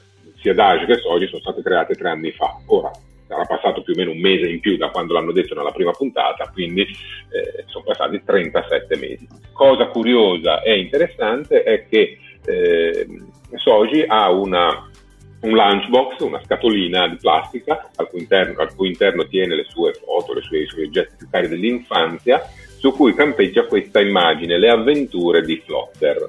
Le avventure di Flotter sono un easter egg bello grosso, perché eh, le avventure di Flotter sono una serie di eh, storie olografiche che si sono viste, si sono viste in un episodio di Voyager, esatto, si sono viste eh, in un episodio di Voyager che si intitolava C'era una volta, della quinta stagione, in cui la piccola Naomi Wildman eh, passava parecchio tempo su, nella sala ologrammi. Poi le recitano anche in un episodio successivo, Discendenza, del settima stagione. E la cosa bella che veniamo a scoprire è che queste holo-avventure di Flotter esistevano già anche quando la Genway era bambina, perché anche la Genway faceva le holo-avventure di Flotter. Le ha fatte anche Kim, le ha fatte Bellanna, le ha fatte la mamma di Naomi Wildman, eh, Wildman e le ha fatte anche idealmente Soji, anche se in realtà è un ricordo costruito. Consapevole di questa sua eh, breve vita, cerca di chiamare la mamma Soji per avere spiegazioni, ma come succede ogni volta che Soji chiama la mamma, dopo 70 secondi, a seguito di un'istruzione, di un comando particolare, Soji crolla e si addormenta. Ma prima di addormentarsi fa una cosa che fa insospettire ovviamente tanto noi quanto lei. Prende un tagliacarte, un oggetto appuntito, cerca di piantarselo sulla, nella mano e invece che rompersi la mano si rompe l'oggetto, si piega l'oggetto, poi crolla, poi crolla. Ed è finalmente lo, il disvelarsi della sua natura a se stessa. Finalmente con, capisce che c'è qualcosa che non funziona. Sta per crollare, ma poi arriverà Narek. Sofia, come ti è parsa questa scena? Ma bella, vi dico, a me, a me, è piaciuta perché anche questa, così come la scena di dialogo da appunto precedente di, di Raffi, uh, scorre molto. In più questa cosa qua dell'easter egg è molto ganza, devo dire, non la sapevo. e grazie Max per avermi acculturato ulteriormente sulla questione, grazie mille. È, è bella, è molto bella perché effettivamente come, come scena di rivelazione ci sta. È interessante anche lo strumentino che, che scannerizza, che appunto che rivela l'età de, degli oggetti. All'inizio non avevo ben capito che cosa stesse facendo, mi aveva beccato in un attimo di, di, confusione, non avevo ben compreso, però devo dire che come escamotage è interessante e ci sta. E in più eh, anche la cosa de, appunto di, di, lei che agisce perché alla fine Narek gli ha messo un po' la, la pulce nell'orecchio, ci sta. Quindi mm. per me è approvata, ripeto, le scene sul cubo che hanno a che fare con, o sull'artefatto, come vogliamo dire, che hanno a che fare con Narek e Soji, qui mi hanno stupito. Quindi, Max, hai detto tutto quello che, che c'era da dire, almeno secondo me, quindi niente, vado avanti, lascio la parola. Anche a me mi è piaciuta questa scena, anzi devo dire che forse è fra quelle più belle, secondo me. Mm. E l'oggetto che scannerizza mi è piaciuto anche questo. Non apprezzo però il termine 37 mesi perché mi fa molto donna incinta quando hanno i figli di due anni e dicono ancora i mesi. Dici tre anni, 37 mesi, dici tre anni. Però vabbè, a parte questa piccolezza, devo dire che l'ho apprezzato molto questa scena. Mm. Leggo un commento di Rosbad che dice: Secondo me Soji non immagina nemmeno di essere sintetica, non è nemmeno la prima cosa che ti viene in mente. Mm. Lei pensa solo che qualcuno le abbia impiantato ricordi falsi. Sì, anche eh, secondo sì. me. Eh, eh, sì. Ma perché cerca di piantarsi il coltello nella mano allora? Per rimanere sveglia. Eh.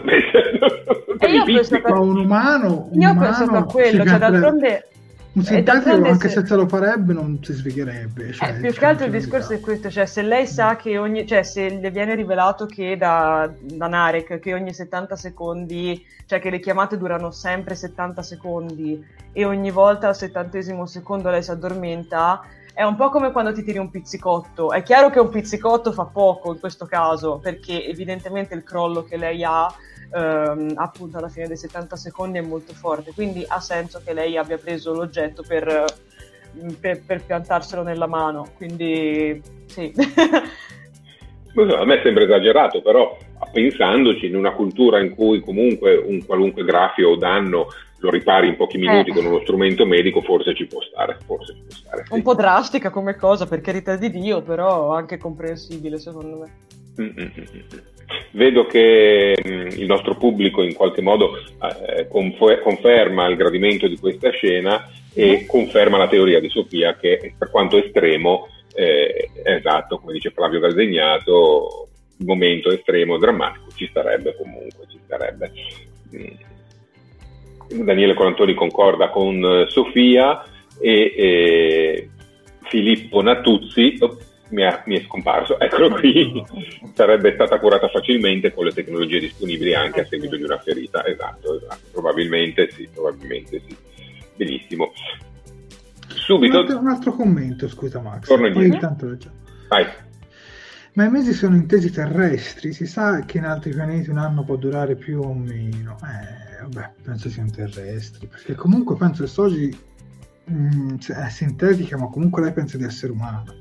Secondo sì. me. Sì, sì, sì, sì, Anche perché eh, poi c'è quella scena dopo quando entra gli dicono eh quelli con le orecchie tonde non entrano. Eh, sì. eh, esatto. Eh, sì, non ha detto quelli con i tentacoli, hanno detto quelle con le, con le orecchie tonde. Eh, certo. Andiamo avanti, vabbè, c'è una scena interlocutoria mm-hmm. che, che, sottolinea eh, il dramma di Raffi e il rapporto, il bel rapporto che ha con Rios. Eh, Rios prepara il caffè a Raffi e cerca di farla un po' riprendere, Raffi confida all'amico del fatto che aveva un figlio e tutto ciò che è successo nell'episodio precedente sostanzialmente. Uh-huh. Mm, momento intimo ma alla fine poco utile, alla fine poco utile. Sì. Io direi di andare già avanti. Andiamo, andiamo. Tanto. Siamo rimasti oh. gelati da... Oh, eccoci oh. Ebbene sì, alla fine Jean-Luc Picard rigorosamente da solo si teletrasporta a bordo del artefatto, dell'artefatto, mi viene sempre a dire cubo Borg, invece l'artefatto, a bordo dell'artefatto.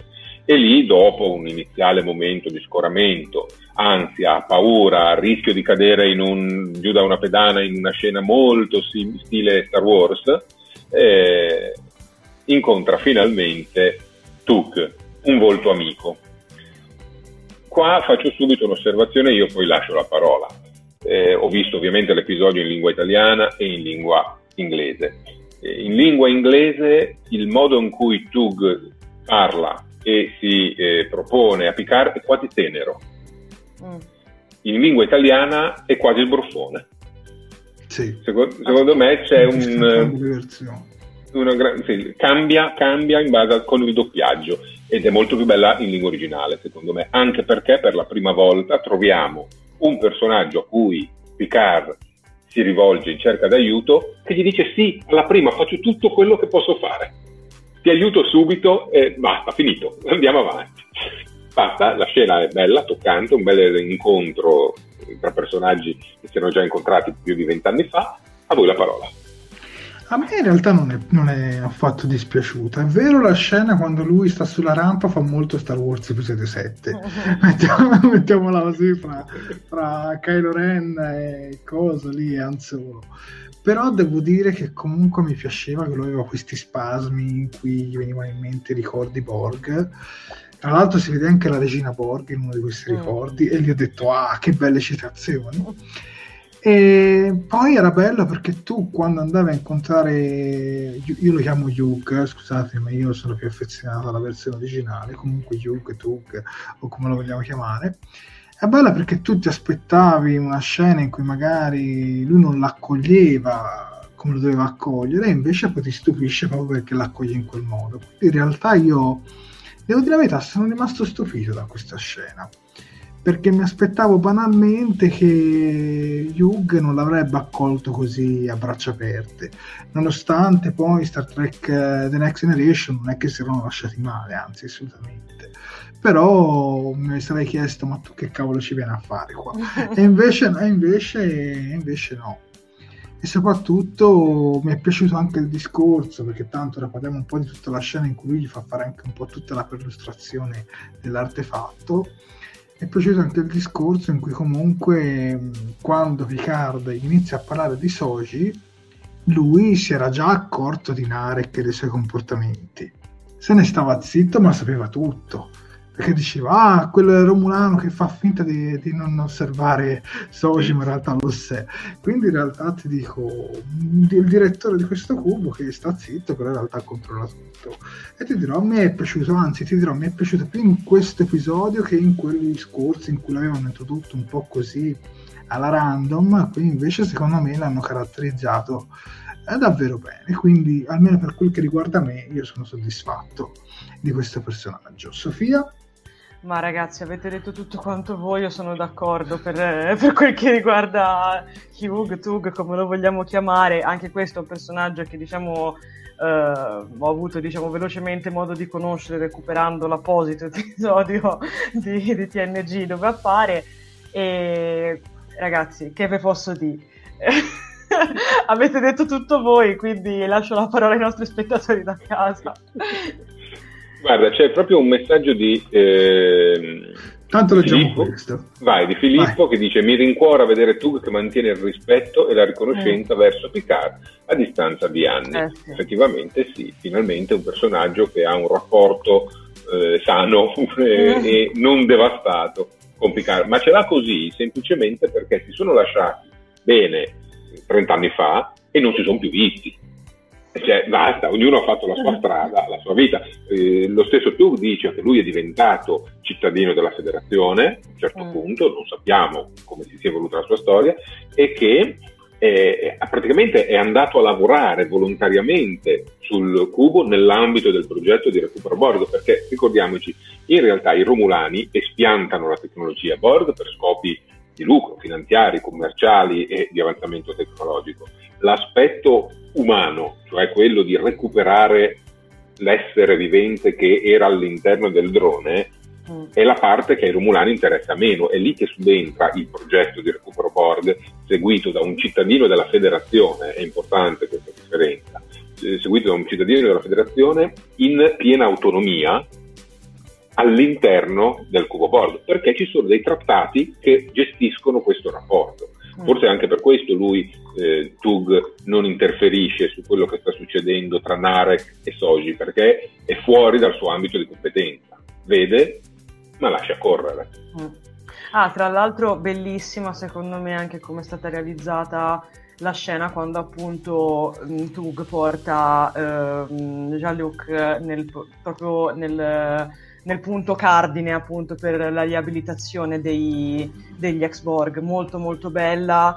Eh, si, si, torna a essere un po' eh, su quella, diciamo, anche volendo crudezza che si era trovata qualche episodio fa in apertura e che secondo me è veramente bella, cioè, ed è bello vedere anche Picard che osserva il lavoro che queste persone stanno facendo appunto per rimettere in sesto uh, i deborghizzati e la guarda quasi con, con, le, con le, lacrime agli occhi. Cioè, mm. Molto bella, molto, molto Perché bella. prende Beh, coscienza. anche i colori, quindi sottolineare. Sì, perché eh sì. Picard prende coscienza sì. del fatto che i Borg non sono i nemici, eh sì. Sono vittime. Ed è fine. bellissima come cosa, è veramente stupenda, è bello anche proprio come Esatto, perché fino a quel momento probabilmente Picard si sentiva l'unica vittima.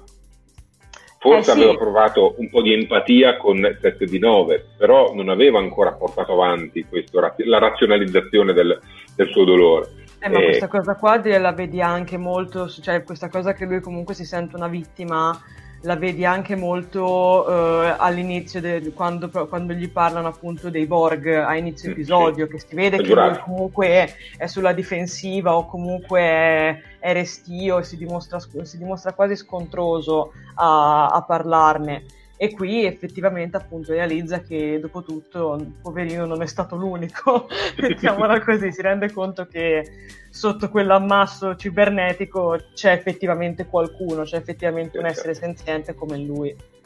Max, Rosbud... un commento ah. a questo? Eh, volevi questo?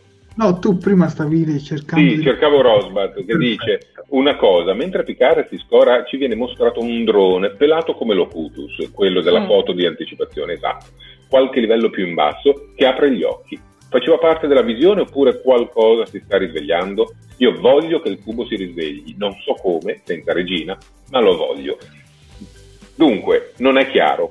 Sembra, sembra più non un ricordo, ma un, un evento vero e proprio e eh, è corroborato dal fatto che altri soggetti che incontra Picard, almeno altri due, eh, lo riconoscono come Locutus quando eh, parla. Sì. Lo chiamano Quindi, anche addirittura. Lo chiamano, esatto, lo chiamano Locutus. Per cui ci può, ci può stare che eh, in qualche modo qualche cosa sia scattato all'interno della memoria collettiva dei board presenti e eh, li abbia fatto in qualche modo risvegliare che il cubo si rianimi e magari digerisca i romulani occupanti in uno dei prossimi episodi sarebbe un bello un bel twist di trama secondo me mm. sarebbe molto bello, molto bello vedo che ci sono commenti comunque eh, positivi a, questa, a, tutta questa scena eh, e, alla fine Flavio Calzegnato ci fa notare Picard si contraddice però lui prima li definiva una metastasi invece Tug gli porta la speranza. Non è contraddizione è che è l'evoluzione di Picard dal pensiero che aveva all'inizio a il pensiero che arriva davvero alla fine. Capisce che i Borg sono fatti di vittime. Il concetto del Borg è il nemico ma chi lo popola sono esseri umani che sono stati brutalizzati come è stato brutalizzato, brutalizzato lui Mm. Eh sì, assolutamente. Eh, Simone Mussi invece dice che lui si era già accorto in TNG che erano esseri viventi intrappolati e provava ad aiutarli. È un'epifania già vista, secondo me. Si commuove e ci sta, ma il fatto che si accorga che anche loro sono vittime ora non ha senso. Già lo sapeva. Dovremmo chiederlo agli autori a questo punto che cosa ci hanno voluto dire. Vabbè, allora, che... secondo me, Max, vai, eh, vai, vai. a saperlo lo sapevo perché comunque anche 7 di 9 altre, mm. però adesso lo vede proprio con i suoi occhi e non vede soltanto un Borg deborghizzato, mm. ma ne Mm. vede tanti intorno Mm. a lui. C'è quella scena bellissima in cui c'è quel Borg che si guarda tipo a uno specchio e Mm. lacrima e c'è qui tutto l'occhio che ha perso. Che lì, capito, lui, ve- lui fa un mezzo sorriso e lui si rende conto che dice cavolo, ma loro sono le vere vittime. Mm, E secondo me sì. non lo so, al- poi per carità rispetto assolutamente il tuo pensiero Simone, ci mancherebbe, qui nessuno è padrone della sacra verità, mettiamola così, infatti ognuno di voi è libero di dare la sua opinione, positiva, negativa che sia, veramente sbizzarritevi tra i commenti. Prego Max. No, direi di procedere oltre perché dopo questa scena catartica ce n'è un'altra altrettanto importante. Una scena che finalmente ci porta al clou dell'episodio. La trama principale arriva al suo compimento.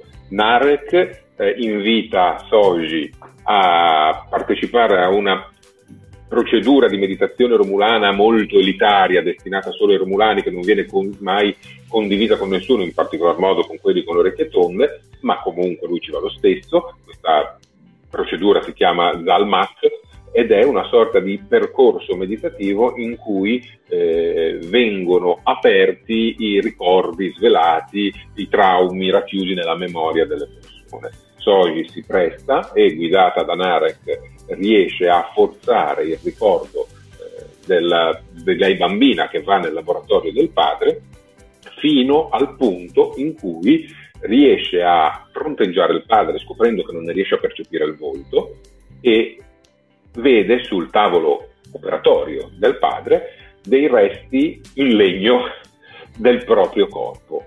E lì si sveglia dalla trance di questa meditazione molto confusa ha già fornito l'informazione che eh, Narek e sua sorella volevano, ovvero un'indicazione riguardante il pianeta dove dovrebbero essere accolti tutti gli altri sintetici, un pianeta con due lune rosse eh, percosso da tante tempeste e eh, il eh, corpo di Soji sul lettino fatto in legno è in realtà un'enorme citazione sia letteraria che all'interno di Star Trek che è qualcuno, ti faccio proprio rispondere a Claudia. Prego. Ah, ecco, Claudia Polloni, Pinocchio non l'ho capita, a meno che sia una visione onirica. È una proiezione mentale, è una visione onirica. eh, ricordiamoci che lo stesso Riker definiva data un Pinocchio e il concetto del, Episodio. del primo episodio, Sì. tra l'altro, e, e il, il concetto del burattino è molto insito nella cultura americana, non so per quale motivo, però la, la storia di Pinocchio è una di quelle più amate dal pubblico americano che spesso la, la introduce nelle sue proprie narrazioni. E, il fatto che Soji veda se stesso come una bambola a pezzi, come un burattino a pezzi, riflette il fatto che lei capisce di essere un oggetto costruito alla ricerca di una umanità perduta e eh, di essere costruito da qualcuno, di essere di, in un certo senso proprietà di qualcuno in fase di emancipazione. Tutti questi ricordi erano presenti, probabilmente mischiati a, a esperienze che lei ha fatto, probabilmente Soji ed Age sono state create in due momenti consecutivi, una prima e una dopo, e Soji, magari non bambina, ma già costruita così, ha visto il suo secondo eh, sintetico uguale sul tavolo e ha proiettato questa immagine nelle sue memorie. Guarda Max, leggi proprio questo commento che fa proprio... La metafora del burattino di legno che più di ogni altra cosa vuole essere un bambino vero. Esatto, Luigi, Eh sì. è esattamente questo, esattamente questo, che ben si adatta anche al padre eh, di, eh, di Soji Dage, Data. Anche lei, Mm. anche lui cercava in tutti i modi di diventare umano. Ecco, le- loro sono diventate umane, ma nel diventare umane hanno perso la memoria di quello che erano prima. Per cui c'è questo desiderio di riconciliare le due identità. Vai Jared con i commenti. Guarda, io ti dico, tra i commenti sono molto... a tutti è piaciuta, a gran parte delle persone è piaciuta questa scena, leggo anche il commento di Rosbart che dice la cosa che mi è piaciuta di più di questa scena è l'approfondimento della spiritualità romulana, che è divisa da quella eh, romulana ma comunque profondamente presente a livello culturale, al punto da avere celle oppo- apposite per i romulani che lavorano mm. sul cubo. Eh sì. Oh, sì. Poi ne leggiamo qualcun altro, Max, se riesce a darmi una mano. Perché... Sì, eh, sì, sì, sì, eh, Natale Salvo dice può essere che in realtà quella in legno sia la sorella gemella, invece sì, può, può essere la proiezione ah. di questa esperienza, no? che, che Soji arriva nel laboratorio del padre e vede, del padre, del suo costruttore, presumibilmente Maddox, e vede che sta assemblando un altro eh, sintetico uguale a lei. Eh, il percorso eh, di Narek, di scoperta di Narek, dice Marco Loprieno, assomiglia a quei percorsi labirintici presenti in alcune chiese medievali a cui è associato il rito di rinascita. Di sicuro ci sono dei riferimenti culturali che eh, sono stati presi in considerazione dagli autori. È assolutamente possibile e concreto, sì. Mm eh, Claudio Piovesano un po' generica come definizione del pianeta, sicuramente ce ne saranno tanti di pianeti con queste caratteristiche, però eh, magari tracciando in parte gli spostamenti di Maddox, incrociando questa informazione con altre che i Romulani hanno a disposizione, Rizzo riuscirà a trovare la destinazione eh, della loro ricerca. Anche Davide Pescillo ci dice, chi ci dice che quella che vede non è Daj, in effetti, ma in effetti secondo me sì, anche secondo me per vedere Daj, e quello lì che sarebbe il padre, secondo me è Maddox, mm. sì, che te lo, sì, che te lo nascondono, te lo nascondono semplicemente perché non volevano sbarbare l'attore. te, lo dico, te, lo dico, io perché l'hanno fatto. Ecco. Secondo me per quello. Vai eh, Sofia, dicevi. Vai Sofia. No, allora, mh, mm, dunque, partiamo dalle cose positive. a me la scena è piaciuta molto. È molto bello il rapporto che c'è anche qua, che secondo me salta veramente fuori tra uh, Soji e Narek. Anzi, um, proprio è bello questa cosa che Soji si affidi così tanto a Narek in un momento così tanto delicato, perché come abbiamo detto prima, Soji ha appena scoperto che la sua vita è praticamente una menzogna e, o comunque potrebbe esserlo. E quindi è molto bello il fatto che si lasci guidare da Narek all'interno di questo percorso che sarebbe, diciamo, studiato unicamente per, per i Romulani.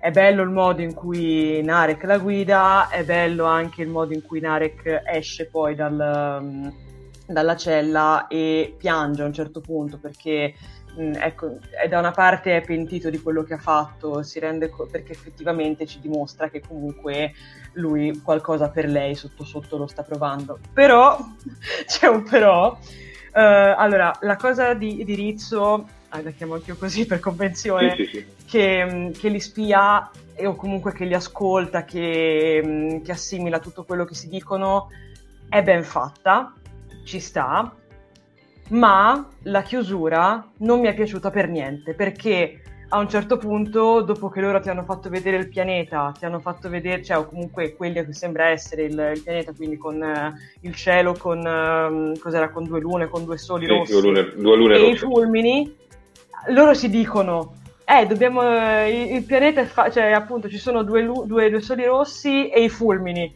e poi la scena passa a Rizzo che, che guarda gli schermi e fa ah devo trovare il pianeta con, con due soli e fulmini. Chiude e va via. Sì, perché sì, sì, cioè, tro- cioè, secondo me quel finale lì rovina o comunque rischia di rovinare tutto quello che è avvenuto prima perché cioè, sembra veramente una scena presa, perdon- passatemela, da un, da un episodio di Dragon Ball dove, dove il cattivone insegue i buoni. Non lo so, non mi è piaciuta purtroppo questa chiusura di scena, l'ho trovata veramente bassa, cioè purtroppo non, non mi è piaciuta per nulla, infatti ci sono rimasta anche male perché, cavoli, si stava innescando tutta questa situazione, diciamo appunto, di Soji eh, in pericolo, Soji che scopre cose, Narek che la segue, Narek che la guida, Narek che la tradisce, Rizzo che ascolta tutto e poi me la chiudi così, alle comiche. No, mi dispiace, ma il finale purtroppo non mi è piaciuto. La scena in sé sì, ma il finale di scena no. Mm. Invece secondo me no, perché gli ha dato un punto di riferimento abbastanza importante. Sì, ma, ma questo è ok, però io mi chiedo perché farlo ripetere un'altra volta dalla sorella? Cioè, mh, io ho trovato inutile il fatto che, cavoli, te l'hanno appena detto. Mh, non lo so, n- non mi è piaciuta perché appunto, cioè, ti ripetono un'informazione che ti hanno appena dato. Cioè, mm. i soli, i fulmini e tutto quanto, te l'hanno appena fatto vedere ha, cioè, secondo me è inutile che poi lo facciano ripetere immediatamente dopo dalla sorella. Va bene che lei chiuda gli schermi e parta all'inseguimento, ci sta, per l'amor di Dio, ma ripeterlo così dopo neanche un minuto non lo so, mi è, sem- cioè, mi è, sembrata una di quelle scene che magari erano da rifare ma che non hanno avuto voglia di tagliare oppure di, oppure di rifare, sinceramente. Però nel allora, complesso è una, una, buona scena. Io leggo bene. due commenti, scusate, sì, perché 5 minuti fa aspettavo che, che prego, prego. parlare, che Giusy e anche Davide mi chiedono, e se fosse data il padre? Eh, anche questa potrebbe essere una teoria, secondo me. Sì, potrebbe essere. Beh, Data è sicuramente il padre, chiamiamolo biologico, sì. in un certo senso, mentre il padre putativo è Maddox, Bruce Maddox, che le ha create fisicamente.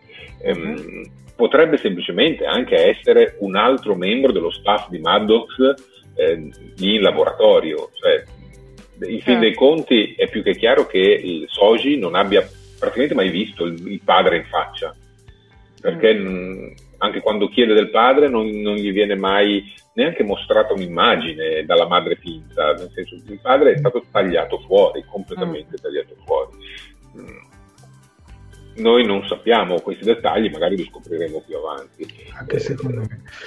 Di sicuro il finale di questa scena è sbrigativo, sia per quanto riguarda Rizzo e sia per quanto riguarda le, proprio l'epilogo, nel senso che Narek a un certo punto la bacia e le dice ormai tu non sei niente, ciao, esce, la lascia lì in compagnia del cubo, del piccolo cubo di legno, il quale si apre e evocando la scena eh, di Star Trek Nemesi in cui tutta la sala del Consiglio Romulano viene inondata eh, da materiale tossico, da gas tossico, anche questa stanza viene inondata di un gas tossico che dovrebbe eliminare eh, Soji uh-huh. e, e, da lì Soji si attiva, i suoi ricordi attivano eh, la parte androide della ragazza, la quale cerca una via di fuga e effettivamente poi la trova.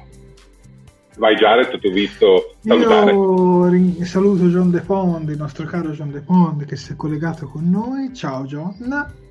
E poi saluto anche Francesco Maria82 che non ho mai visto con noi, quindi lo ringrazio. Se ci sei già stato, mi scuso. Che dice che le androidi sono state costruite utilizzando un nanosonde Borg. Come fa Soji a conoscere la lingua di quel drone? Come fa a conoscere le info che conoscono solo i Borg? Ma allora, semplicemente secondo me è perché viene detto, mi sembra, in una delle prime scene con la Giurati che spiega sostanzialmente che questi androidi a questo punto sono stati creati per scoprire il bando sui sintetici, qualcosa del genere, giusto Max? Quindi giusto, secondo giusto. me lei l'hanno riempita, po- preparata apposta per la missione sull'artefatto. Quindi secondo me per questo lei ha, diciamo, dentro di sé tante di queste informazioni. Max? Sì, io stavo scorrendo i commenti, confermo quello che hai detto, lei è comunque una studiosa di tutto ciò, per cui una, una scienziata studiosa di tutto ciò, per cui è informata a prescindere. Che poi siano state utilizzate delle nanosonde Borg non lo possiamo, possiamo escludere effettivamente. Eh, Davide Piccillo e tanti altri, tra cui Claudio Piovesan e Marco Loprieno, ribadiscono il concetto dell'omaggio alla scena di, ne, de, del film Nemesi, la Nemesi, correggendomi, grazie, anche a, questo, a quest'ora inizio ad avere qualche difetto mnemonico, erano radiazioni talaroniche quelle che vengono utilizzate per debellare così, il Consiglio Mulano. Grazie ragazzi per avermi aiutato a ritrovare queste informazioni. E, ehm, qua vediamo un altro commento di Davide Spano mi sembra possibile che Narek, dopo aver progettato e messo in atto il suo piano, cerca di uccidere Soji rinchiudendolo in una cella e attivando un dispositivo letale. Io penso che ci stia nella cultura della Zarvash quella di eliminare i sintetici una volta, specialmente in questo caso in cui ha ottenuto ciò che voleva, ma più che altro Narek non voleva essere lì quando lei si attivava, mm. perché la sua paura è che lei si attivasse e facesse una strage, per cui la deve mettere in una stanza chiusa, in un posto isolato, che fra l'altro è una stanza che non viene rilevata dai sensori, tra le altre cose, mm. e, e sperare che tiri le cuoia Purtroppo per lui le cose non vanno così, nel senso che lei una volta attivata riesce a sfondare il pavimento e liberarsi. E quindi la storia continua, ecco sì, la storia continua. Davide Spano dice: Ma la cella al pavimento di legno? Sì, la cella al pavimento di legno, almeno quello che noi vediamo. Poi sotto probabilmente ha tutta la struttura eh, del cubo sì, Borg, sì. Eh, che comunque Soji riesce a spezzare lo stesso. Eh, Io Max direi di andare avanti perché sì, siamo okay. di diretta, siamo in chiusura, siamo in, in, chiusura di episodio.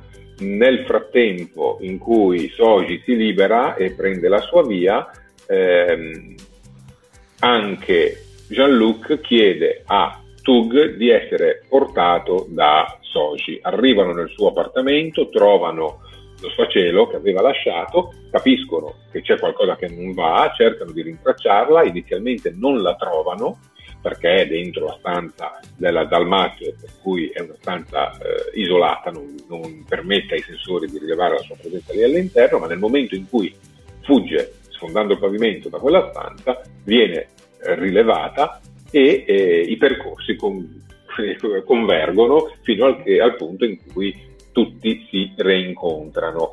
Inseguiti dai Romulani, eh, Tug propone loro una via di fuga. La via di fuga è recarsi nella cella della regina, quella che tutti sanno che esiste anche se non l'hanno mai vista perché hanno una memoria collettiva latente, e attivare un dispositivo particolare, niente più che un mega teletrasporto. Eh, questo dispositivo, che si chiama traiettore spaziale, è un, in grado di spostare, di teletrasportare le persone fino a 40.000 anni luce dalla posizione in cui sono. E anche questo è un enorme easter egg, mm. nel senso che il traiettore spaziale, come dice Tug, è tecnologia sicariana acquisita recentemente, diciamo, dai Borg. E dove abbiamo già visto i sicariani? Li abbiamo già visti sempre all'interno della serie Voyager eh, l'episodio in questione si chiamava Fattori Primi e mi sembra che sia il nono o il decimo della prima stagione di Star Trek Voyager ed è l'episodio in cui la Voyager viene accolta da una popolazione, eh, appunto i sicariani del pianeta Sicaris, i quali hanno una tecnologia, questa del traduttore spaziale, fenomenale, che potrebbe far sì che la Voyager si sposti 40.000 anni avanti, 40 anni avanti nel suo viaggio. C'è un problema però. I sicariani hanno una loro prima direttiva, non possono condividere la tecnologia. E quindi per una volta sono quelli della flotta che subiscono il trattamento della prima direttiva. Cercano di mediare, alla fine non ci riescono e provano a, i macchie a bordo provano a rubare la tecnologia, eh, però poi alla fine la tecnologia non è compatibile, quindi comunque non, non, riusci- non sarebbero riusciti a spostare. I Borg hanno... Però i Borg i Borg, Borg I Borg hanno acquisito i sicariani e la loro tecnologia e l'hanno messa in atto come via di fuga per la regina nella sua cella. Per cui Tug attiva questo portale e fa fuggire chi vuole fuggire. Ma arriva Elnor. A voi. Eh, arriva Elnor. Una scena che secondo me, secondo me è bellissima. Cioè, la trovo bastarda da parte degli sceneggiatori, però secondo me è un bel cliffhanger. Sì, cioè, ehm, mi spiego.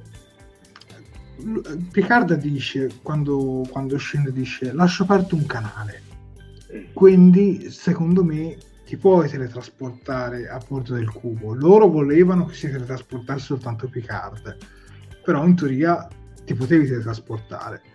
Quindi secondo me per quel motivo lì sia riuscita diciamo ad arrivare eh, il fatto no. che poi eh. si sacrifichi e Picard dice guarda non ti voglio lasciare lui apprezza a me è piaciuta proprio capire. Ma Sto già in ansia. Qua Elnor se è vivo o è morto. Quindi qui stiamo un po' come il gatto di Schrödinger. e qui siamo l'Elnor di Schrödinger, è vivo o è morto. Sapremo nel prossimo episodio. Lasciate la parola, Sofia. Ma eh, senti, a, a, parte che vabbè, la scena è molto bella in generale, anche tutta la parte precedente che ha, che ha descritto Max è molto bella, è interessante appunto anche vedere eh, appunto questo dispositivo. Eccetera. Però ti dirò, qui Elnor mi è risalito, cioè se fino a prima, come ho detto, non, non mi era piaciuto come l'avevano gestito, qui comunque ha avuto un suo senso perché appunto dimostra in modo, come si diceva prima, lucido, logico e, e se vogliamo anche uh, appassionato quasi la sua fedeltà nei confronti di Picard. E effettivamente, se ci si pensa, Elnor uh, fa la cosa più logica da fare, se ve la vogliamo mettere così, anche perché se no Picard e Soji avrebbero rischiato grosso. E sì, mi sarebbe piaciuto vedere Elnor combattere un'altra volta, mozzare qualche altra testa, cosa che succede qualche, frame, qualche, qualche momento prima con la sua fedelissima spada. Però sì, devo dire che come chiusura ci sta. È stata un'ottima chiusura ed è bella appunto anche la, la frase che ha citato prima e parodiato prima il nostro, il nostro caro Max e che tra l'altro non ha detto anche nell'episodio diciamo di presentazione che appunto ti prego amico, amico mio scegli di vivere. Esatto, bravo Elnor, bravo Elnor, sei stato utile, bravo. Diamo a Cesare quel che ti scese. Esatto. Bravo, ovvio nei vari commenti c'è ovviamente, cari amici scegliete la vita, ovviamente c'è il dubbio che è stato esposto anche mm. da Jared, cioè su come fa ad arrivare lì, penso che il dubbio sia fugato proprio dalla, dalla linea che ha citato Jared, ovvero mm. Picard che dice lascio il canale sempre aperto, per cui eh, dalla sirena possono tracciare la sua posizione e possono, eh, in questo caso Eleanor l'ha fatto, raggiungerlo col teletrasporto in qualche modo. È un po' una scelta forzata e spicciola, però è funzionale alla trama e perlomeno hanno provato a spiegarcela, come ha detto Jared. Ecco. Dettaglio di chiusura, Tug chiede a Picard dove vuole andare e Picard gli dice il nome di un pianeta, Nepente. Per cui Tug imposta la rotta del teletrasporto del, eh, del traiettore spaziale su Nepente. Picard dice alla sirena eh, ci rivediamo là, andate là. E, che cosa c'è a Nepente? Probabilmente ci sono Riker e Troy. Esatto, esatto. ci sono Riker e Troy. Una curiosità sul nome Nepente, perché eh, come dicevamo poco, poco fa, ci sono dei riferimenti culturali notevoli. Nepente è un termine greco che è associato a una medicina eh, che scaccia la tristezza, eh, che mm. reprime i dolori con l'oblio, con la dimenticanza e viene citata nell'Odissea. Ma penso. E se paragoniamo il viaggio di Ulisse al viaggio di Picard, il fatto che vada su un pianeta dove ritrova gli amici di un tempo e con essi eh, scaccia la tristezza e, e trova momenti di eh, ristoro eh, viene rinfrancato, effettivamente il nome prende senso. Eh sì. Eh, e questo era un riferimento di chiusura. Poi quello che succederà lo scopriremo tra una settimana con l'episodio numero 7. Ragazzi, siamo al settimo, eh. ne mancano 4, abbiamo finito la, la stagione. Eh. Madonna! Eh, lo scopriremo con l'episodio numero 7 che per l'appunto si intitola Nepente. Eh dai, non, non, vedo l'ora insomma di vedere Riker e Troy perché le aspettiamo dal primo episodio. No. Sarà allora? Cioè, sarebbe ora eh, che arrivassero. Eh beh. Ah, beh, dai, meno male, meno male. E, vi ricordo ovviamente che alla chiusura della nostra trasmissione caricheremo su Telegram, sul nostro canale Telegram, il trailer del prossimo episodio e picco- un piccolo filmato di anticipazione, li ritroverete tra, tra pochissimo. Eh, abbiamo parlato poco fa eh, dell'episodio di Voyager in cui si vede il traghettore spaziale, queste sono due immagini di riferimento, sì, eh, è l'episodio, me l'avevate fatto notare poco fa, io ho fatto cenno così mentre parlava Jared con la mano, in cui c'è il provolone, quello di destra, che ci prova con la Genoway, esattamente. Mentre Kim e la sua amica sono sulla piattaforma di teletrasporto del settore eh, spaziale dei sicariani. È arrivato il momento in cui voi dovete prendere in mano il vostro telefono e scattarvi una foto. Che cos'è? Lanciamo il nostro selfie alert.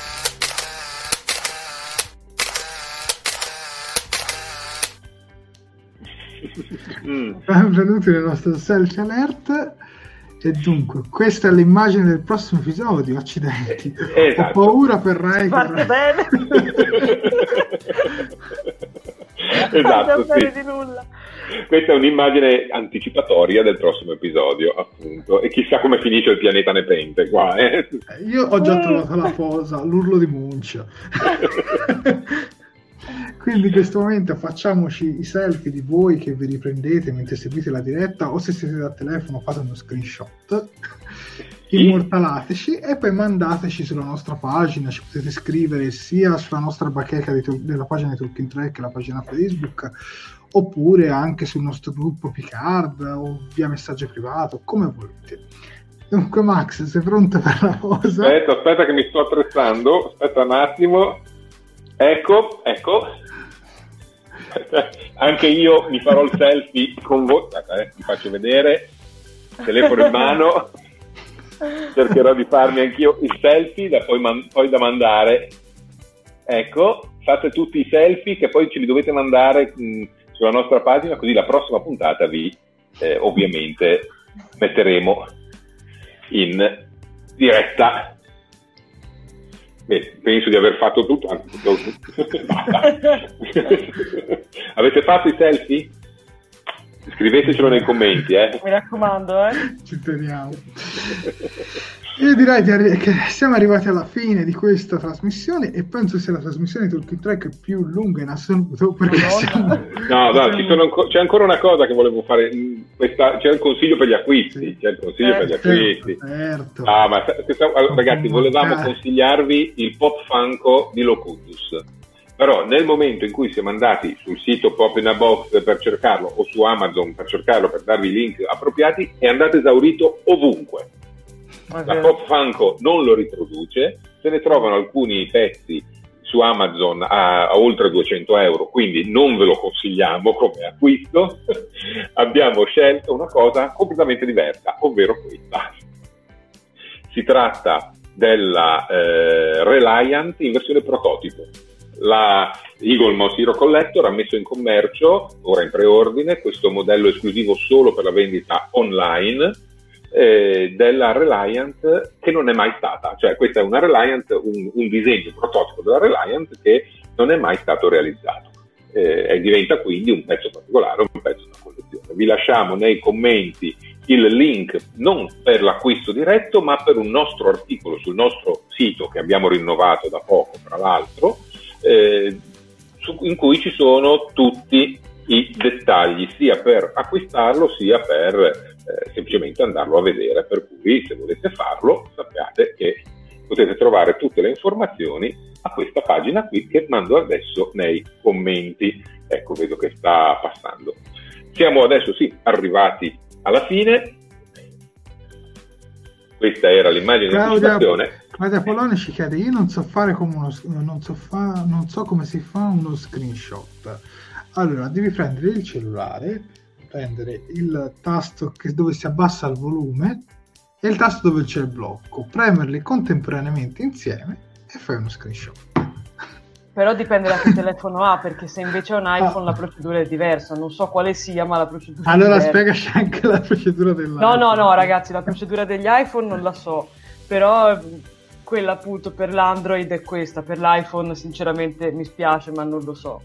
Allora, su, sull'iPhone c'è il pulsante di blocco e il pulsante centrale contemporaneamente.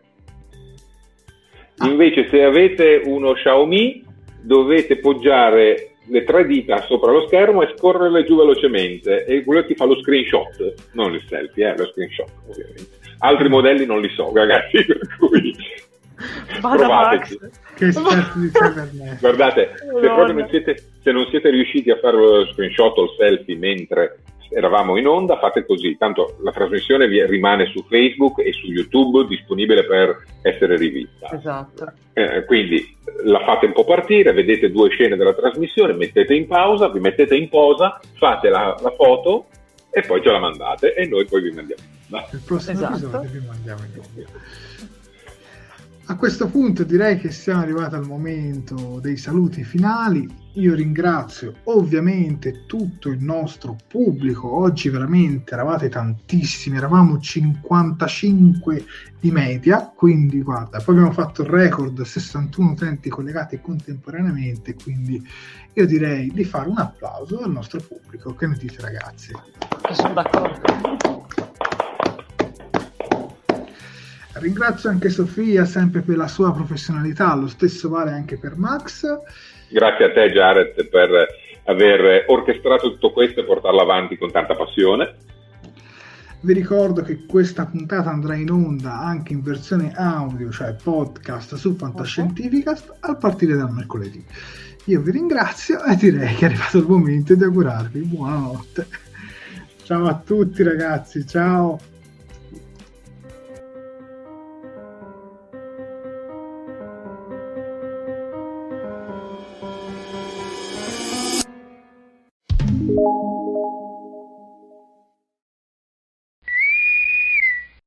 Fantascientificast e Talking Track sono produzioni amatoriali, non si intende infrangere alcun copyright, i cui diritti appartengono ai rispettivi detentori. Fantascientificast e Talking Track non sono in nessun modo affiliati o sponsorizzati da CBS Corporation o da chi detiene l'uso del marchio Star Trek in Italia. Il podcast ha carattere esclusivamente ricreativo e divulgativo, non ha alcun scopo di lucro e viene diffuso gratuitamente. Autorizzazione SIAE 56125359. Nessun byte e nessun tribolo sono stati maltrattati durante la produzione di questo podcast.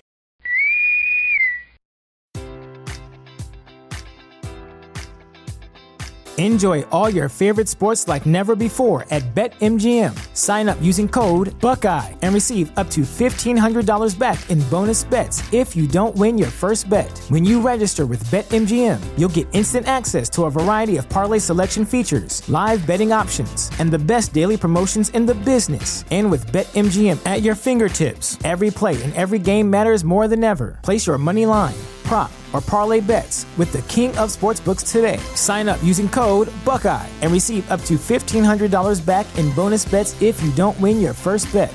BetMGM and GameSense remind you to play responsibly. 21 plus and present in Ohio, subject to eligibility requirements. Rewards are non withdrawable bonus bets that expire in seven days. Gambling problem? Call 1 800 Gambler in partnership with MGM Northfield Park.